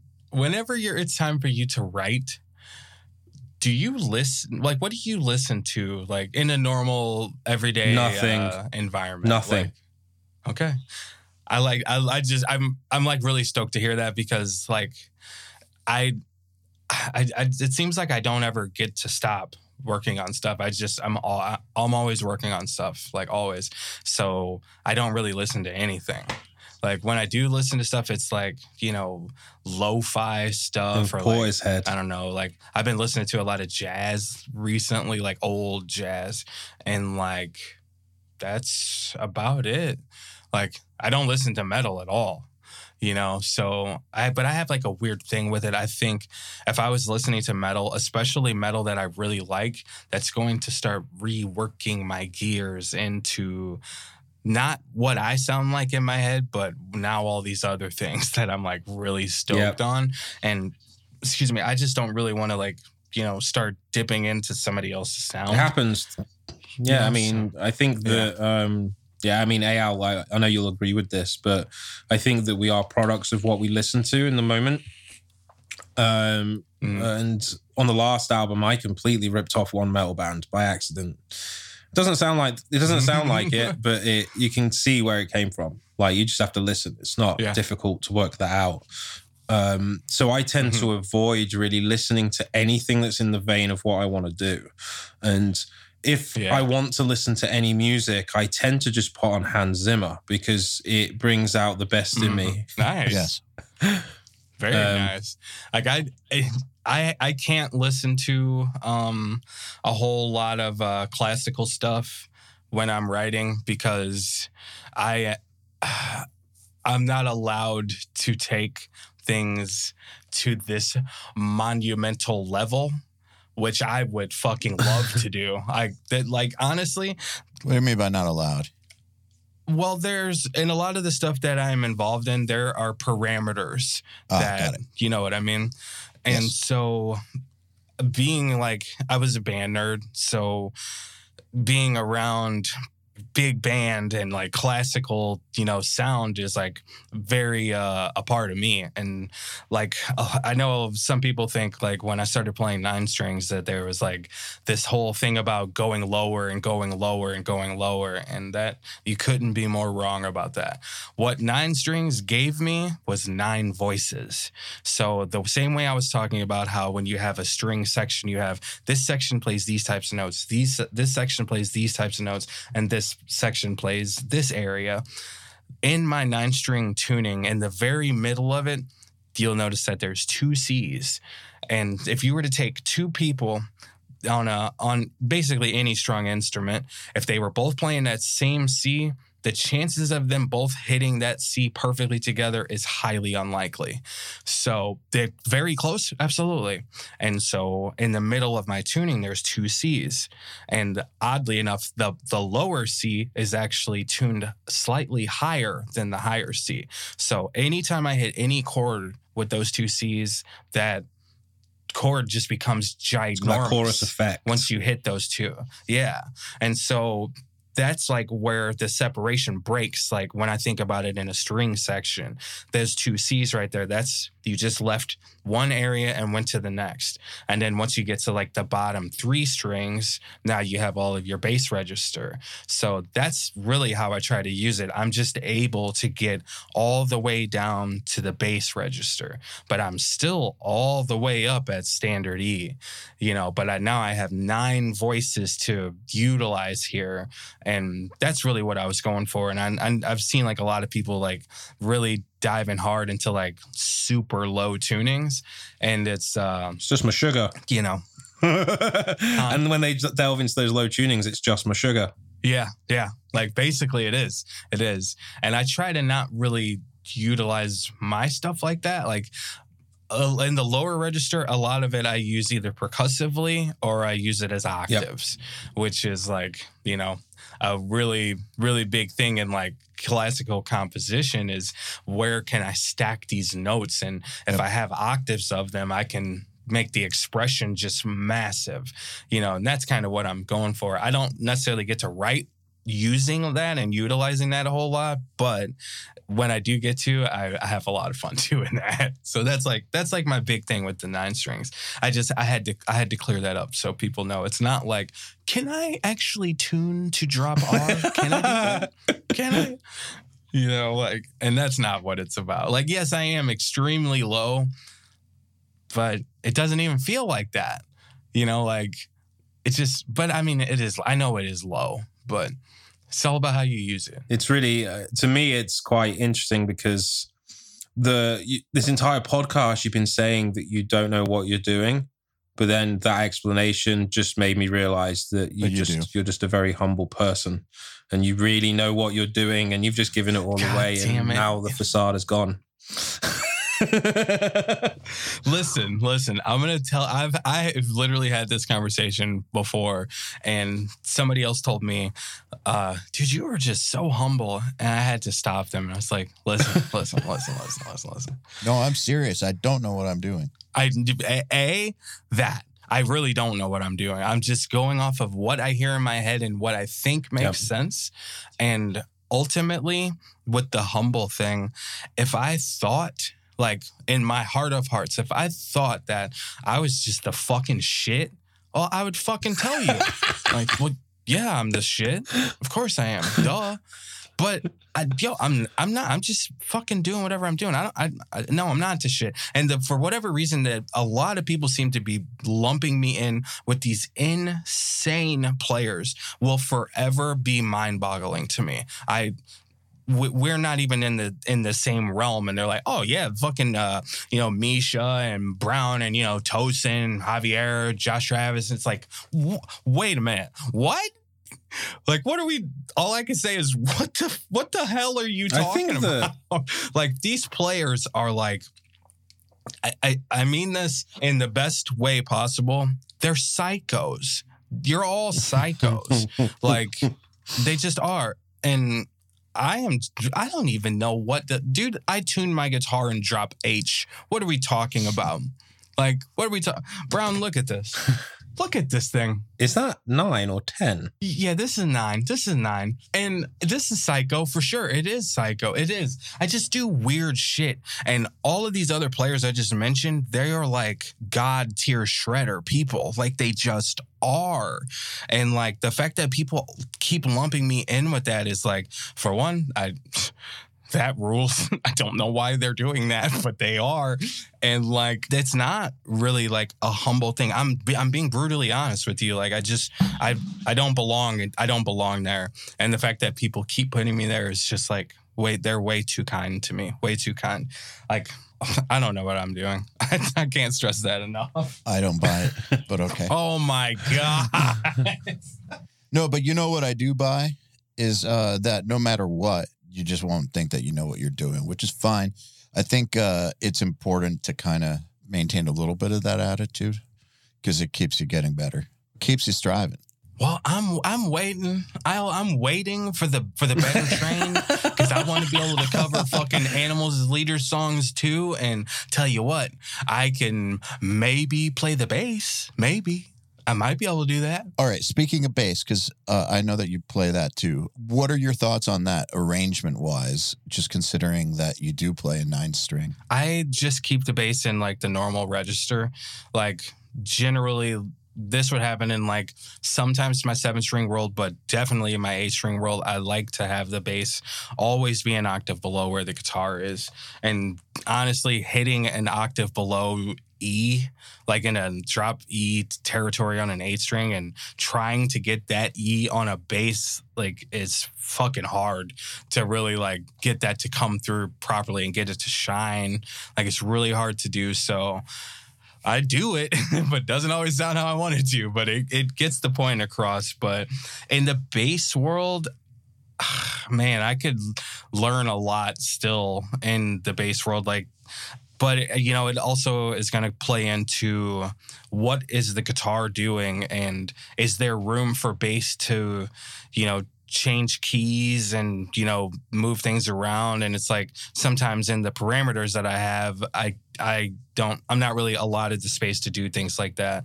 But i will say this one of the biggest things i would really like to be able to incorporate is playing with my fingers on bass and not with a pick. And another thing that is very very present now is bass distortion is like more present now than I think it's ever been before. And while I think it does have a home, like does and that it can work, I think that I personally don't really do bass distortion in my own stuff because it just ends up jumping in the guitar realm. And like a lot of um maybe not just more recent and modern records, but just more so now than ever when you're hearing a mix and you're like, dude, these guitars sound so sick. I'm willing to bet you're hearing more bass than you are guitar, anyways. And like, I don't want those things to bleed like that. Like, I want them to really have their own homes. So I end up not using a lot of bass distortion, like in my stuff. Like the Emmure stuff is probably extremely heavy uh, bass distortion, and I think that when you have a whole lot of that happening, you end up taking away from the guitars. And so I try not to really do that a whole lot myself. But yeah, there's there's so then there's just so many different places you can take everything. But I like every instrument to have its own home.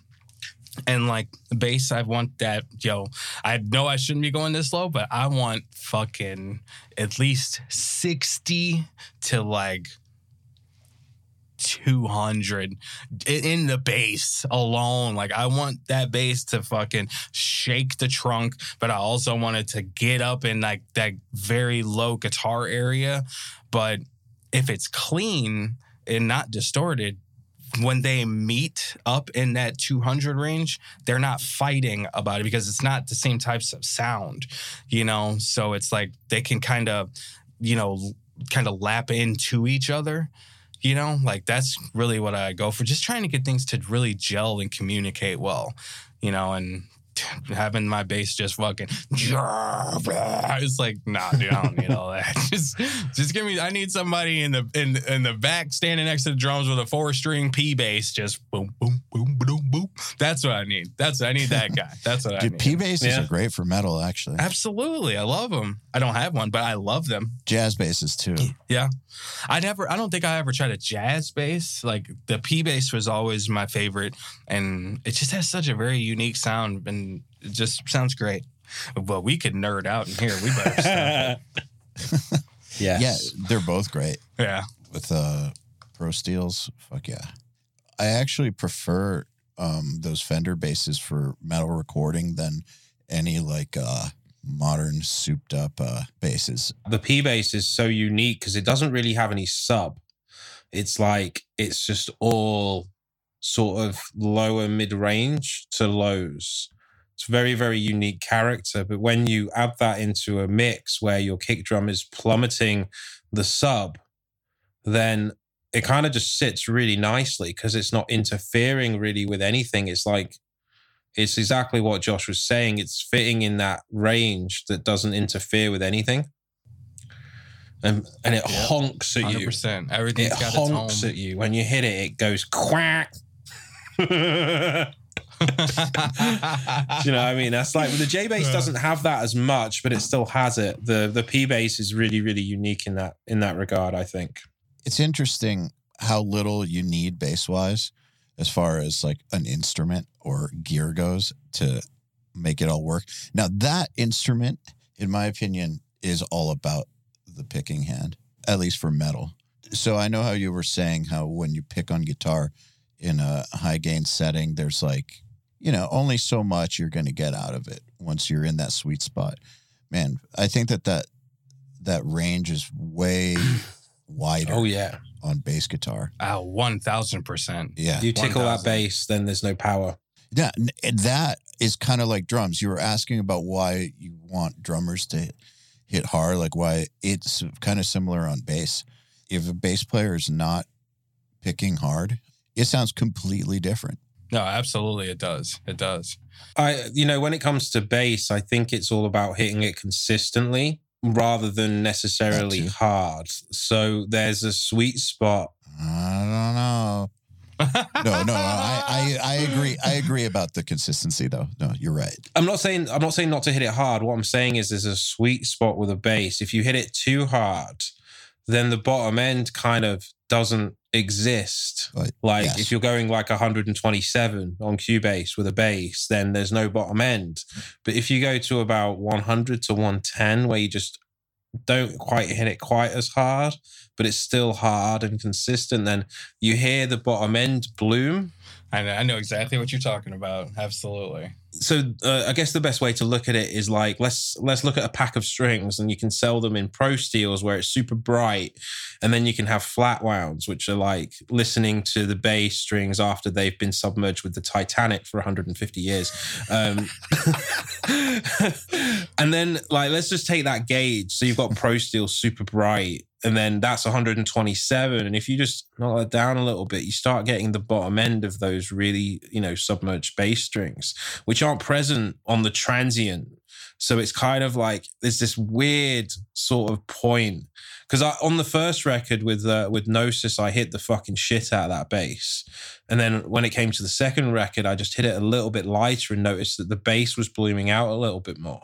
So that that's my two cents on that one Eyal It's really interesting hearing you say that because even when I'm tracking things now, if I rail that bass, like it just isn't there. You know, sometimes it almost sounds like it just defeated the note entirely. Yeah, interesting, isn't it? Yeah. Yeah, very very weird thing. So it's like again finding that that sweet spot and it's easy to get overexcited when you're tracking. Next thing you know, but I'm fucking railing this string. I'm getting no note, you know, but yeah, you just you, you find that sweet spot and it's like I you remember I remember back in the day when we were tracking bass, you needed to kind of play as low down towards the bridge as you could get.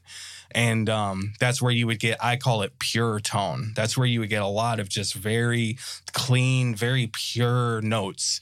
And I think, I don't know, maybe over like the last maybe six to eight years, bringing my picking hand way up higher, you get more of a, some, something more mid focused than so much low focus.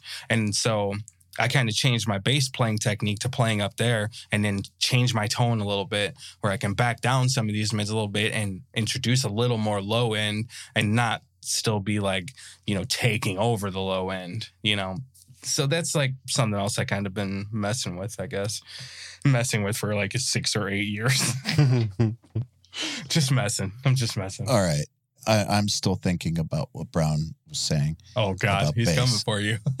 No, no, I'm not. Uh, More than anything, I was just thinking about from the perspective of a listener. They have no idea what we mean by hard and sweet spot because what I've noticed is lots of times uh, when I've told people over the internet that they need to pick harder or something, hit harder, be tighter, whatever, their idea of what I mean is generally pros aside, by the way. I'm not talking about people in this conversation or like our friends and stuff. Like uh students, either they don't know what hard even means, like their idea of hard is so far off from that. and so you guys who are all, you know, talking about sweet spots, you guys are already hitting hard as fuck, but within that level of force, you guys have figured out control. It's Yes. kind of like when you look at a, you know, professional baseball player or something,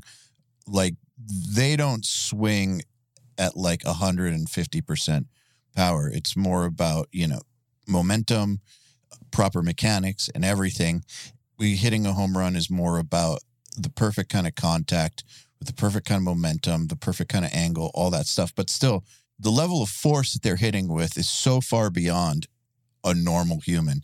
It's same with like an MMA fighter. They might not be hitting at 100% power every single time, but just one little jab from a pro MMA fighter will will level a normal human being. Hmm, hmm. So I guess what I'm saying is that it's important for people listening to understand that everything that we're talking about is kind of relative. So like Browne, you pick harder than a motherfucker. And so for you to be saying like that you back off on bass a little bit, it's still more impactful.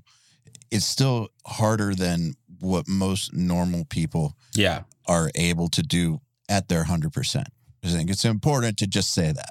Yeah, I forget that sometimes, like, you know, that we've gone through that, all three of us, where we've burnt our muscles so they're actually, you know, on fire um, from hitting so hard. And then at that point, you've upped your sort of, you know, your stamina on stuff like that. And then you back it down so that you're not constantly at 100% because being at 100% all the time will just cause injury. Yeah. And I think, yeah, I think it's good that you brought that up, Eyal, because I think that, you know, when we say it's okay to hit the bass a little bit lighter than maximum, people be like, all right, I'm hitting it all right now. That's fine. You know, no, you got to drive yourself to hit it harder and then you'll find the sweet spot. And then you have me on the other spectrum, and I'm like, dude, stop hitting that thing so hard. just just relax. Just relax. Let the amp do its work too. Yeah. But still, like your, I feel like your definition of don't hit that hard is still like yeah. far beyond what, uh, what like a student level guitar player or an amateur is going to think about when hitting hard. I also think it's different. I actually think that Josh is probably saying, I want you to have more control of that rather than hit yeah, hard. I, I agree. yeah. Yes. I agree. Hundred percent.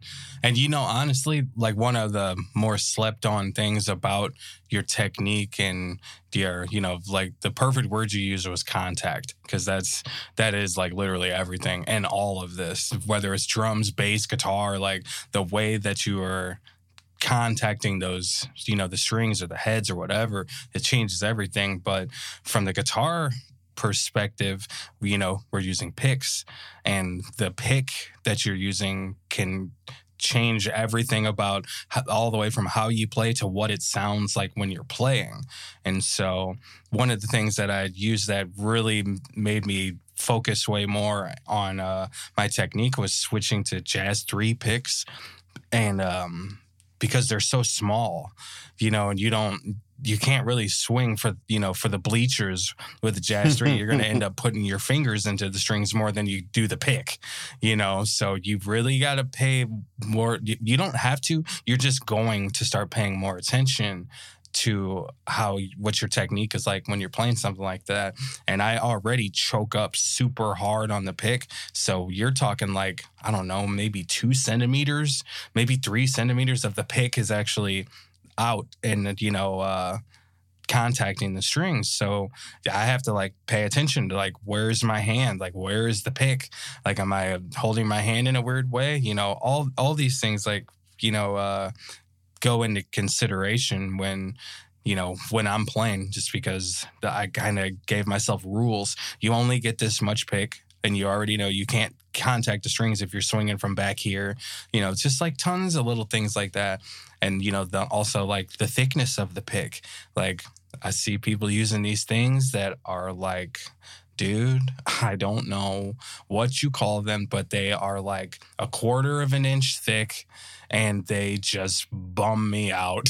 like they just bum me out. Like I see them, I'm like, just stop it. Stop, just stop it. What are you doing? You know, like, hey, some people have some like really cool turnouts with them, and I'm still gonna be standing behind them, like, just stop it. Please, here, just I have I have a pick in my pocket. Just take this, okay? Stop it. and like I don't I don't use very light picks and I don't use very heavy picks. I like you know, just it's all about the balance. The balance is everything. And it's like I use like point like Browne, what what size picks do you use? Like 1.0? Yep, one. Yeah. Yeah. I use a 0.88s. And like I used 1.0s forever and like they're great. But something about the 0.88 slightly gives slightly. It does with it depends on the material of the pick as well. So I use the max grip nylons. And the main reason is is that every other pick just seems to fly everywhere into different dimensions, either in my house or on stage. So, Oh. so the the the nylon one is kind of like a, uh, you know, it's the one that stays put more than anything. Um, but like 88s when we're talking about Tortex or something like that, then yeah, it's cool because it has that extra little give which you get in the nylon at one mil, whereas 88 in the nylon is a little bit too light, and it's you can actually hear the of the pick, Yes. which you don't Uh-huh. you don't get it as much with the one, and it's a little bit more. It still moves, but it's more controlled movement, if that makes sense. It's hard to explain because there's I might try that again sometime. Like, are you talking about the red ones? Yeah, you hear that squeak. The red picks with like the, I don't know what to call it. It's like, I don't know. It's got some kind of a grip. Like that's what's on the pick, like something you could easily grip onto way more. Because yeah, these things, oh my god, they're when we play a show anywhere, there's probably like 600 picks all over that stage. you know, because they're always flying out of my hands. I just love this, like how small they are. And Lane used to do this thing. He would take his picks and he would take a knife and cut slashes like into the pick, and that's where the grip came from. yep. And like, I am way too lazy to do that. But if I did, I'd probably hold on to my picks a lot more. I probably would. what were you saying, Eyal? Oh, oh, oh, I was saying the squeak when you were talking about the noise the picks make. Yeah, it just uh yeah, just it, on the softer ones you can hear it a little bit more, you know, where it, it's like the clatter. But um it's not the red ones that I use, Josh. They're black and they're called max grip nylons. They're just a normal pick size, not smaller like the Jazz threes. But you can also get the Jazz threes in nylon, I believe, and they have the grip on. The ones that I remember were the red ones like that. And I, I don't know why I didn't ever like the red pick. It's like, mm-mm, I don't want that. I just don't want a red pick. But they have like the the Tortex, like they have black ones that are like this, but they those also didn't have the grip. They probably do have them now. Like, but I literally just got a shipment of picks, and of course they're the .88s, and there's no grip. And that noise that you're talking about, I get it all the time. I definitely do, especially on my seven strings that are just in drop A. They it shows up. All the all the time, all the time, and I'm just used to it. So it's just like, oh, that's just another one of the things in my sound. it's just what it is like it always is there, dude. Anytime I'm downstroking, oh, that note's coming. it's coming for sure. It's quite interesting how like the the more we play music, the more susceptible we get to these. You know, we hear these little nuances that you know guitar players that have only just started out maybe wouldn't even know what we're talking about because they've not had the opportunity to delve in that deeply. The pick that we use is so important, as you were saying earlier, because it you can really change the sound of absolutely everything. If you think it is the last point of contact before the sound goes out of your amp, and obviously the pickups are going to make a difference. What wood your guitar's made out of is going to make a difference. Um, the, even the the length of the fucking cable makes a fucking difference. Yeah, and it's weird that like I mean I'm gonna I'm I'm gonna say that I'm really bad with this when it comes to ch- trying different picks, and we've obviously explained my problem already. But um, changing the pick can really help guitar players understand what's missing from their sound because what they're missing might not be that they need to change their fucking pickups or anything else. They might just need to change the fucking pick. hmm That's a very real thing, and it's such a little thing that you wouldn't think that that's going to make a difference. Yeah. And like, on even me, when you're just saying like, just like the 1.0 kind of got rid of that noise, and like, it's way less forgiving. You know, like, uh, I'm. I might actually just try one of those out just to see what what the difference actually is. I'm, I might have to do that. like I, I just I've been playing these .88 Jazz threes for years. Like I don't even think about it. It's like that's just what I use. But maybe I should try that. Maybe I should try that out again. Like I haven't had to play a big boy pick in a while. I haven't done that. I haven't. You know what? I haven't had to play a big boy pick since I stopped downstroking everything. I haven't had to. It's just like I don't need that big ass thing. Like no. And the fact that you're not using jazz threes is I just by watching the way that you played, you must also choke up on the pick pretty high. Mine moves a lot. Really? Yeah, it moves a lot. It depends on what the part is. So obviously for the really intricate stuff, I'll have less pick because there's less movement coming from my right hand. But when it's like chords and stuff, I just move it all the way out and it can flap all around at once. I haven't played a normal size pick. You know what I call normal size picks? Grandpa picks. Doritos. Big ol' ass pick. That's Doritos, dude. I haven't played one of those in so long. I don't know if I would know how to hold it properly. I don't even know if I could. I don't know if it would, would work. Like I'm so used to like the Jazz 3 sticking like in this little spot, like right here on my thumb. And like I play uh, somebody the other day told me that I hold my picks weird. And like, so it's like I'll have my thumb flat and then my index finger is right there. okay. So I don't know if that's weird or not, but I, dude, I have the tiniest amount of pick. Like it is tiny, and that's why I don't have to really move. Like I, that's why I was saying I keep like a part of my hand on the body like all the time. It's because I don't move very far because I only have like this much pick, so I really can't move a whole lot. If I do, I'm gonna probably miss the string, you know. So I, it's a very very probably weird way of picking, but now I got to go get some Doritos. I need to get some big boys. I'm, I'm, I'm not getting anything bigger. Don't change something that isn't broken. There's no there's if it's not broken and it's working for you right now and it sounds good and it's what you want to do, then only change. I would say if you're noticing a problem, like I think that's part of the problem with guitar players is that we have so much choice.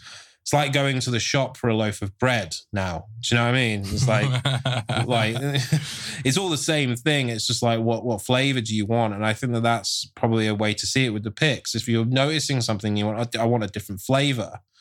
Like maybe something's not quite right right now, then change up the pick. But if it's working, then I wouldn't change it. I mean, Eyal, you spent years in the studio with how thousands of picks with thousands of players. Like I'm guessing that you probably had a set of picks that just worked in every single case scenario, right? Uh, yeah, I would say that that's about accurate. I had what I called basically a pick store. Like I had uh basically like any, just about anything you can imagine there. Uh, just because uh, they, it makes such a profound difference. Um, I mean, there were mainstays. You know, there were like the picks that were used eighty percent of the time, but still, I had as many different picks as possible there because you never fucking know. And before I forget, Can we talk about your collab with Charles Caswell on YouTube? What is the story with that? I don't even know how we came into contact. I, I could have just seen one of his videos and was like, dude, you're sick. Like, we should collab sometime. And he was like, cool, let's do it. and that was that. I, I wrote some. It, okay, here's my here's my thing. Going back to like the whole rhythm playing versus lead playing. I do not consider myself a lead player at all. I don't even like playing leads. I don't. I, that's not my thing. I like playing rhythm. So working with Charles was so sick because he is oh he's an all around player. He can play any of it. He can play all the rhythm, all the lead, and he can go like uh, even above and beyond in the lead realm. Like he's he's insane. So th- it our chemistry was like perfect because I'm gonna stick to this and he can stick to that, but also take things to like the next level there. And it just gelled so well. It was like so easy and we just keep doing stuff now. it's just that simple. He's just he's just rad. And his uh, his whole approach and like what he's going for like overall is like so different than like, you know, your typical or more modern sound. Like he doesn't, he's not going for that.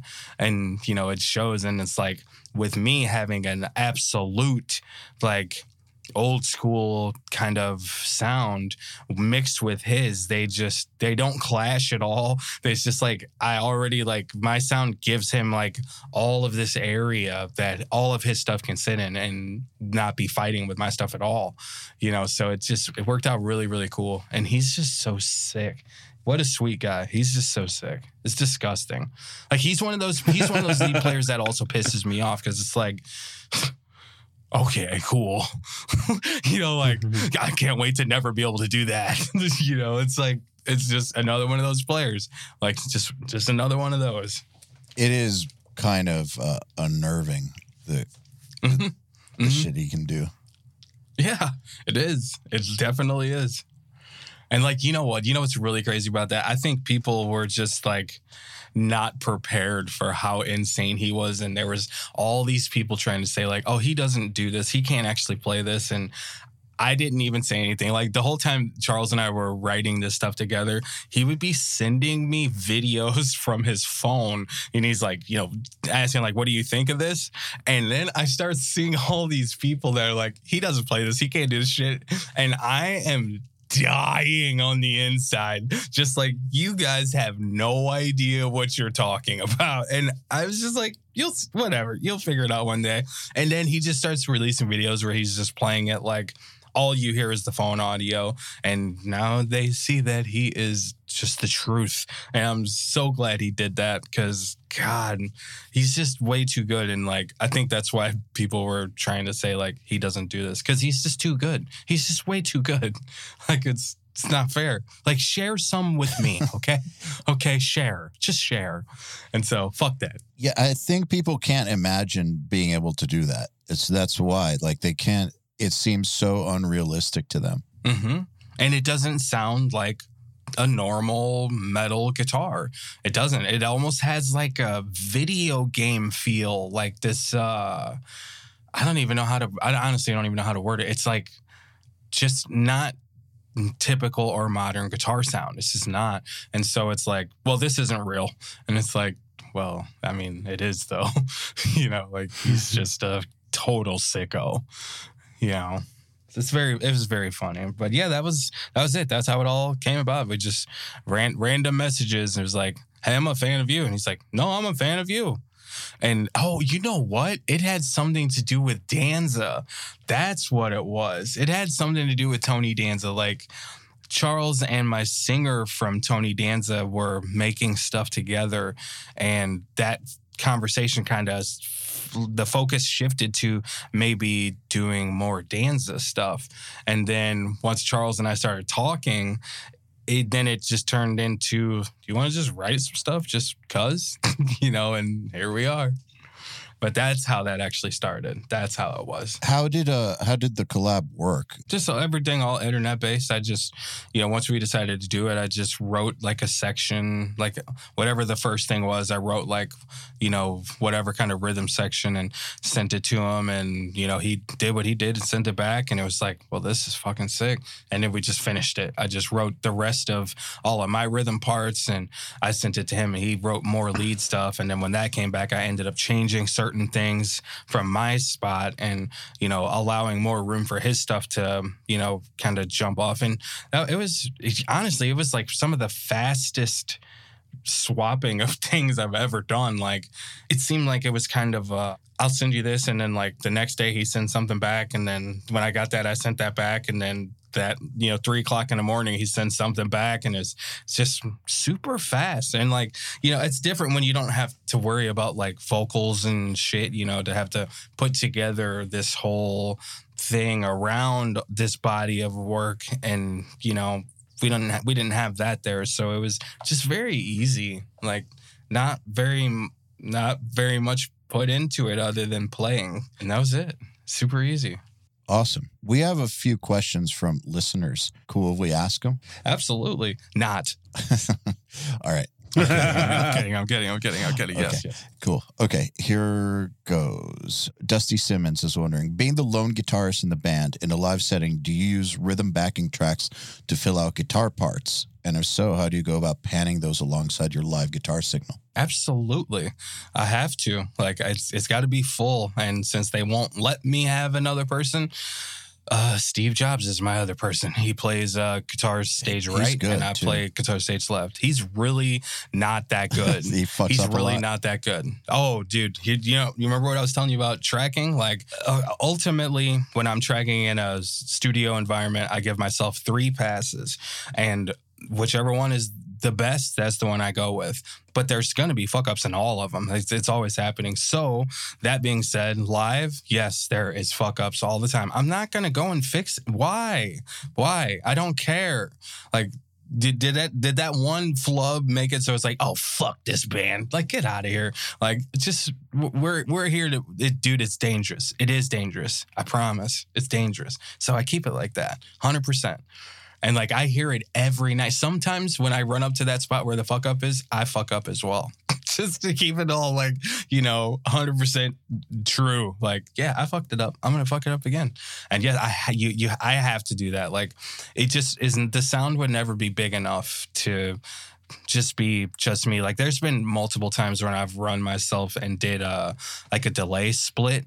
So i would still be hard left like in uh the pa i, I always run my guitars hard and um so I would be hard left, and then my delay split, which would be somewhere between like 26 and 30 millisecond delay, and I would pan that hard right, and then I would put a pitch shifting modulator on it, so it the the right side is constantly moving 16 cents up and 16 cents down. And it's just randomized. So it just moves up and down whenever it is. And then it's also delayed. So you got a really big spread but there's parts where i need the right guitar to drop out. And then it's only me just left. And like i you know then that puts me back in pedal board world. And i'm not doing that shit again. I i do i was in danza. I had a five and a half foot pedal board and we are good on that. We don't need that so i just switched I over to remember that.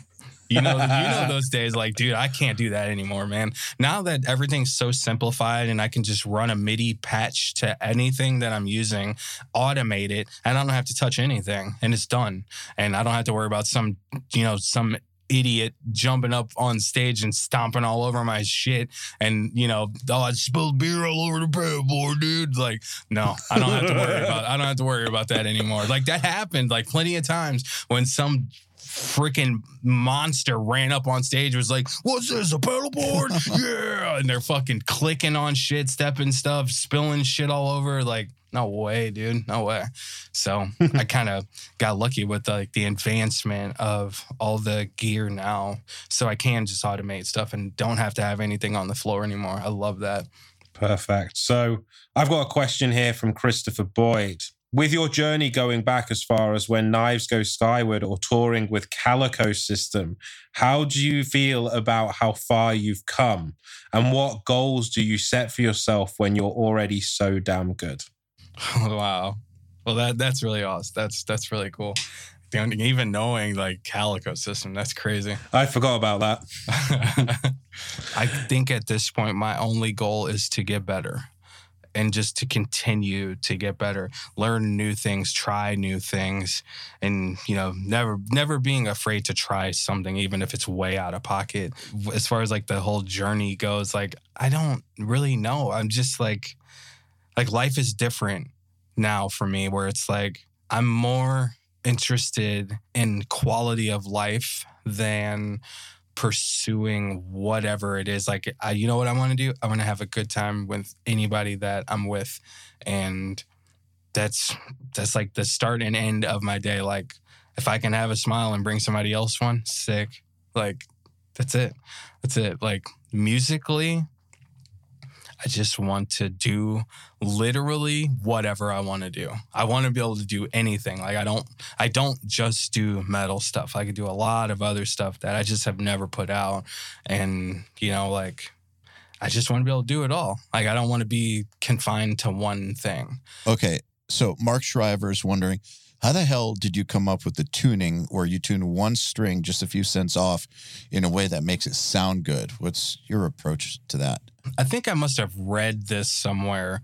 Or you know what? It might have been one of my Berklee bros telling me about this that the Beatles would detune things or raise them in pitch ever so slightly and it just makes things bigger. As long as it's not too far where it literally starts becoming dissonant, then it can potentially just be bigger. And then uh, the way that I applied that initially was guitar left would always be in what I could get as close to as perfect tune. And then guitar right, I would always take that slightly lower. I would just start moving random strings just slightly out because I like to do a lot of chords. And um, basically, when you hit those chords with both sides and you got slight detunes and, sh- and things like that, it just gets so much bigger, so much wider sounding. And that just became like a thing I do all the time now. And so once I was putting the nine string tuning together, and I came to this point where I was like, what if I had two of the same note? And then just kindy or kind of uh kindy, just kindy went either higher or lower on one of the notes. I wonder what that would be like when I hit a chord, or even not a chord, even when I just use those two notes together, they're already naturally chorusing. Mm-hmm. So that's really all that it is about is natural chorusing. And now keep this in mind. If I keep both guitars left, because I told you I do a lot of quad tracking, if I keep both guitars left in this proper tuning with those natural chorusing, and I take the right guitars and I slightly move those around, especially those C's, now you have four times the amount of natural chorusing. So when you hit that chord using those C's like that, it's just in that in that register where the C's are, those notes jump out like crazy, and it's just like a little thing that I just did, and that that, that was it was like a Beatles trick apparently, and you know that's from way old school, so they were already on to something, and that's uh basically where it came from. I just kind of incorporated it in my tuning at all times. So it's like the classic rock chorus. Is it? Yeah, you can hear that on like Led Zeppelin records and like Oh, not just the Beatles. Like it's uh, it's like a classic rock trick. It sounds awesome. Well, yeah, there it is. I'm I'm actually not a metal player at all. I am into classic rock. Thank you. Uh, I'm not sure that they were intending to. Oh, really? Yeah, that's that's the only thing. But it sounds really really cool. It really does, dude. It makes things get really big and without any trickery. You know, it's just something as simple as not being in the perfect tune, and it can really change, you know, the way things project. sounds wide. And that's that was it. Yeah, it's just massively wide, massively.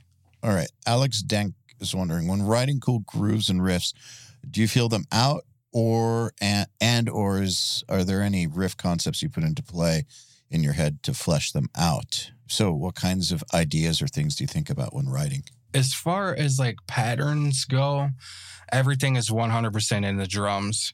And I guess I try to keep kick parts like I like to I, I like things in unison. Uh, you know, coming from like drum corps was like a very very big thing for me. Like DCI was very very monumental for me, and like when things get most epic, generally they're unison, and um, so I like to keep a lot of the kick parts unison throughout everything strong.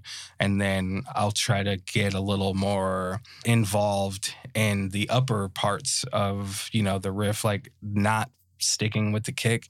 And so bas- basically there's there's really like no rules to it. I, I okay, I take that back. The one rule I try to give myself is to keep it straight, and that you know that could be anywhere from the riff is four bars, or the riff is eight bars, the riff is sixteen bars. Like how many ever bars it is doesn't matter. But just I like to make it so it revolves in a way mm. that your your body's motion is always on a downbeat. Like I, I, I like to keep that as like the driving force, and that's ultimately it. Everything else is just whatever you want to do. And um, for me, like I'm really big on like being on a metronome. Like like sometimes I'll just write to a metronome, no drums at all, and I'll just sit, literally just play guitar. And uh, I think if where that kind of helped with creating my internal clock, like my internal metronome. It did help a lot with that, but I kind of pigeonholed myself into 16th notes. So 16th notes is where I operate at all times. And so until I get into like, you know, odd meters or like, you know, changing the feel to like, you know, three, four or six, eight or something, you know, maybe seven, whatever the case may be. But I do a lot of my patterns in a 16th note feel. And so because I can generally get that to turn mm-hmm. around on a downbeat and it just I want to be able to keep your body's motion moving and not get this weird oh shit nope now we're on the backbeat. You know i think what do they call that? Modulating or something? I don't know what the fuck these people that know what they're talking about call it but it's something like that you know their metric modulation is that what they call that I believe so. Yeah. something super weird. Like, yo, get that out of here. I don't want to hear that. All you had to say was flip the beat. That's all you had to say because it's still in the same. And if you, so if you had an odd meter, all you had to do was do it twice. And when you came back, now you're back on the down. But for people that aren't really uh, very schooled in that, it is weird, you know, because now you spent this whole time building up this groove and bam, now you flipped it. And now they're like, oh shit, wait a minute, what? You know, because I also, as much as I want it to be fun to me, I want it to be fun to listen to, you know? And if people have to think about what you're doing, there's already a separation right there, you know, where it's like, well, now I can't really just enjoy it as soon as I turn it on because now I got to think about what's going on. But then there's also the other side of that that's like, is it cool to make people have to really think and reach for what you're doing? Like, there's something to be said for all of these things. Because, you know, there's times where I do get super weird and there's like no telling what time signature I'm in. There's no telling how many times I just shifted the tempo to get this point across. So it's really all over the place. I just like to be open, like, you know, just come up with like simple, simple drum groove and then see how wild you can get inside of it. Like, that's really what I try to do the most. Great answer. Damn, I should have just said that, huh? Yeah, that's a great answer, though. So, question from a Krzysztof Stalmach, which is uh, how do you navigate the digital marketing space? Are you involved hands on with the marketing of your brands or bands online, or do you uh, contract out? I don't think I even have any digital anything. I just wanted to ask his question because he told me I wasn't going to be able to pronounce his name. That, I hope you got it right. I hope you did. yeah, me too. We'll see. I don't know. I am personally not involved. I guess I'm kind of lucky because I have had, you know, people that, you know, we work alongside with that can handle, you know, those types of things where I like to really just keep my focus on the material. You know, like that's you know where I think I'd probably be probably am most useful. So I generally stick to that. But I do know that we do have marketing teams behind everything that happens. My stuff personally, no, there is literally zero marketing unless I do it when we all know I'm not about to do that. No. so when you when you hear it, you hear it. And if you like it, thank you. If you don't, thank you. Like either way, like I but I know like as far as like Emmure is concerned, yes, we definitely have that, but I am not involved whatsoever. I just want to play the old riff stick. That's it. All right. So last question is from Evan Polk. Definitely a question I've been meaning to ask. Where did you come up with the Gorf?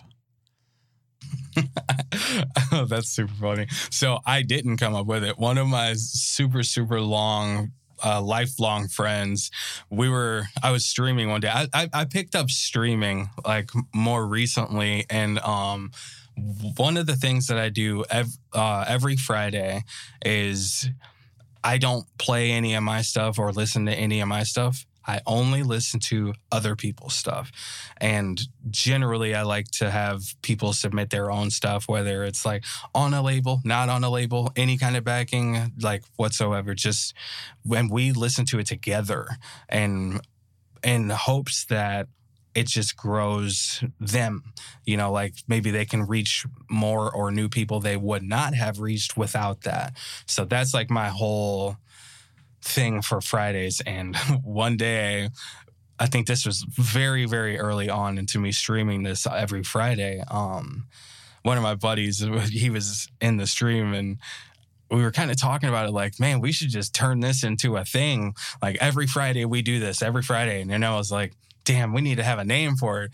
And this idiot said, Gorf. Gorf. now, just a little That's backstory word. here. Like we That's grew up together. Yeah, yeah, it literally is.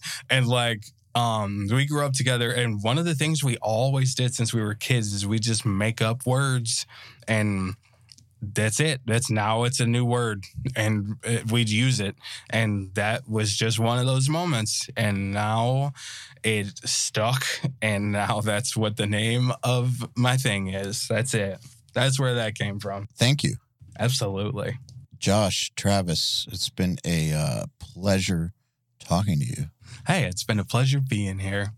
And don't for, don't forget, folks, stop downstroking. So, Browne, out of curiosity, when uh, you were telling me about Josh's playing, all that, uh, all those years ago, what was it about his playing that blew you away?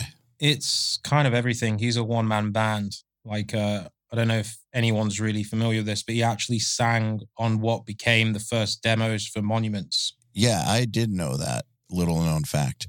Yeah. So he not only, in fact, actually, I think on Danza 3, he's actually screaming on a bunch of it as well. But the guy can play drums. He just does it. He can play guitar, play bass, he can sing, he can scream, and he can write some fucking insanely good music. The guy's a fucking genius. He's one of those guys that you you you know you come across them at different points in your life. I'm sure you've come across a number of these Eyal as well, where they're you're just sick to the stomach with jealousy about how great someone is. That's Joshua Travis for me. and he talks down about himself so much as well. And that's, I guess, that's a good quality to have because it's constantly making him want to try more without him realizing just how fucking sick he is. What was it about his tone that got you? It's just so pissed off. Josh, when you meet him, he just seems so, you know, he seems like a happy dude, right? Like just wants to Yeah. joke, joke about, fuck about.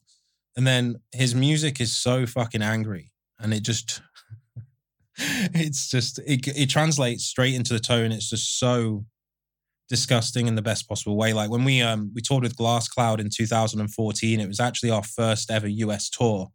And in fact, it's when we came down to your studio in Florida and stayed at your house the evening. And he was using an Axe-Fx in stereo with I want to say there was eight cabs on stage.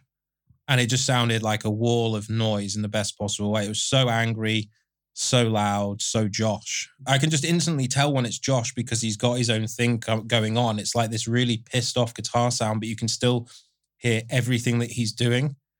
it's really, really, really unique. Like, you know, when, you hear a guitar player and just everything about what they do is just really unique down to the songwriting, to the tone, to everything. That's just Josh. It's just, it just sounds like him. That's the best way to describe it. Yeah, you know, I thought too his idea of why to not downpick was very interesting. It was very musical idea is because he does want the variations. Now, I understand that you put those variations and dynamics in there, but that was his reasoning, which uh, made a lot of sense to me. Actually, uh, I guess it's easier for him to accent. I there aren't too many players I know of who are able to alternate pick rhythms like that and still sound beastly. Actually, another one was uh, Rob Arnold from Chimaira. He barely would ever downpick. And if you listen to their stuff from the early 2000s, it's heavy as fuck. And he was alternate picking. So I do know that it's possible, but uh, it's rare. It's really rare to get someone that's that consistent with it. Yeah. But then, even if you listen to Josh, he did start on the down picking train. Now, I don't know if you remember, he, he mentioned a guy called Nate. Nate was Emmure sound guy when um, before Josh joined. I don't know if he still is, but he was also in a band with Josh called the Goddamn Rodeo, and he's from the same area. Taught Josh a bunch of stuff on the guitar. Now, if you listen to Nate as well, again, if you have them together in a room, you'd understand. They're like the yin and the yang. Like they complement each other playing wise so well. And hearing Josh saying that Nate downpicked everything. So obviously Josh knows how to downpick, found that he likes it for certain bits. And, you know, with downpicking, you'll find that you get there's more separation between the notes. So it goes down to like what wants to be achieved at this point. Yes, you can get dynamics in both and you can control them in both, but it depends if you want to hear the attack of every single note in a down pick versus the fluidity of everything with alternate picking. So I think that it's a stylistic choice on Josh's part for what he wants to do rather than him being lazy and not wanting to learn to down pick. No. Man, I remember with Daath's music, I had to work my way up to be able to downpick the entire set, you know, minus tremolo and shit like that. And there were times where my arm would start to seize up. You know, we were talking about endurance. And then I, I would alternate pick to get out of situations rather than just stop playing. And it sounded completely different. I don't care what anybody says. It sounded completely different. When you downpick those songs, two guitars downpicking in sync, like they sound fucking devastating. And then when one guitar is downpicking and the other isn't, it just didn't have the same kind of power. Now, I'm not anywhere near as good as Josh is. So that could have been part of it too. In my experience, it takes a very special guitar player to be able to play with that kind of power, that kind of just crushing, devastating tone, and not downpick everything. He's a freak. Yeah, there's one other person, that's Wes Hauck. Okay, another freak.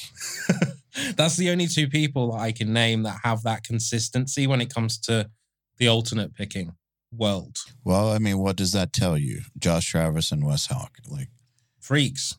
Yeah. I was talking about top athletes in this episode. That's what I consider them, like top athletes on guitar. For sure. So what they can do is not what normal people can do. No, like you listen to both of them, they've carved their own way in that alternate pick world. It's not normal to be able to do what they do. No. You know what else has to be said? They can downpick. Yes. This is a choice. If you get really good at downpicking, you will get good at alternate picking also because you have to, you know, if you're downpicking, your picking hand still has to go back up to reset for the next downstroke. So whether or not you want to incorporate downpicking into your actual playing in songs, it's a very, very important skill to uh, practice often. I'm not going to say master because mastering downpicking is pretty much impossible because the moment you stop doing it, it goes away. But uh, come close to mastering it. And uh, downpicking gym is a perfect resource for that. So, yeah, the downpicking gym is great for building up endurance, strength, and stamina when it comes to downpicking. And as Eyal has already mentioned, that it will increase the performance of alternate picking because you do have to come back up Um, it's just making your hand have the best possible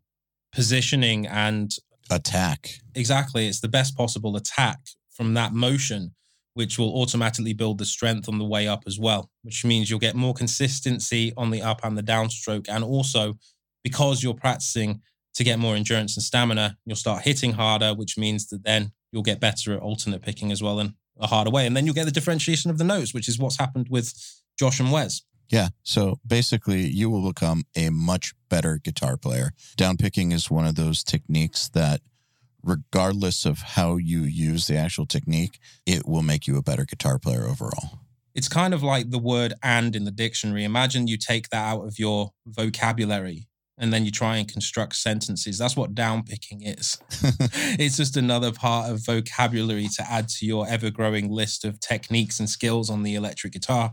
And if you miss it out, then you're missing out on a lot that could be beneficial to your playing overall. that entire sentence had no ands in it, by the way. Did it not? Yeah. Good job. Ah, there we go. I uh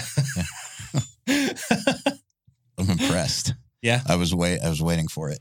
So uh riffhard.com, check out the downpicking gym, get better at guitar. See you next week, Browne. see you next week, mate. Thanks for listening to the Riff Hard Podcast. We'll see you next week.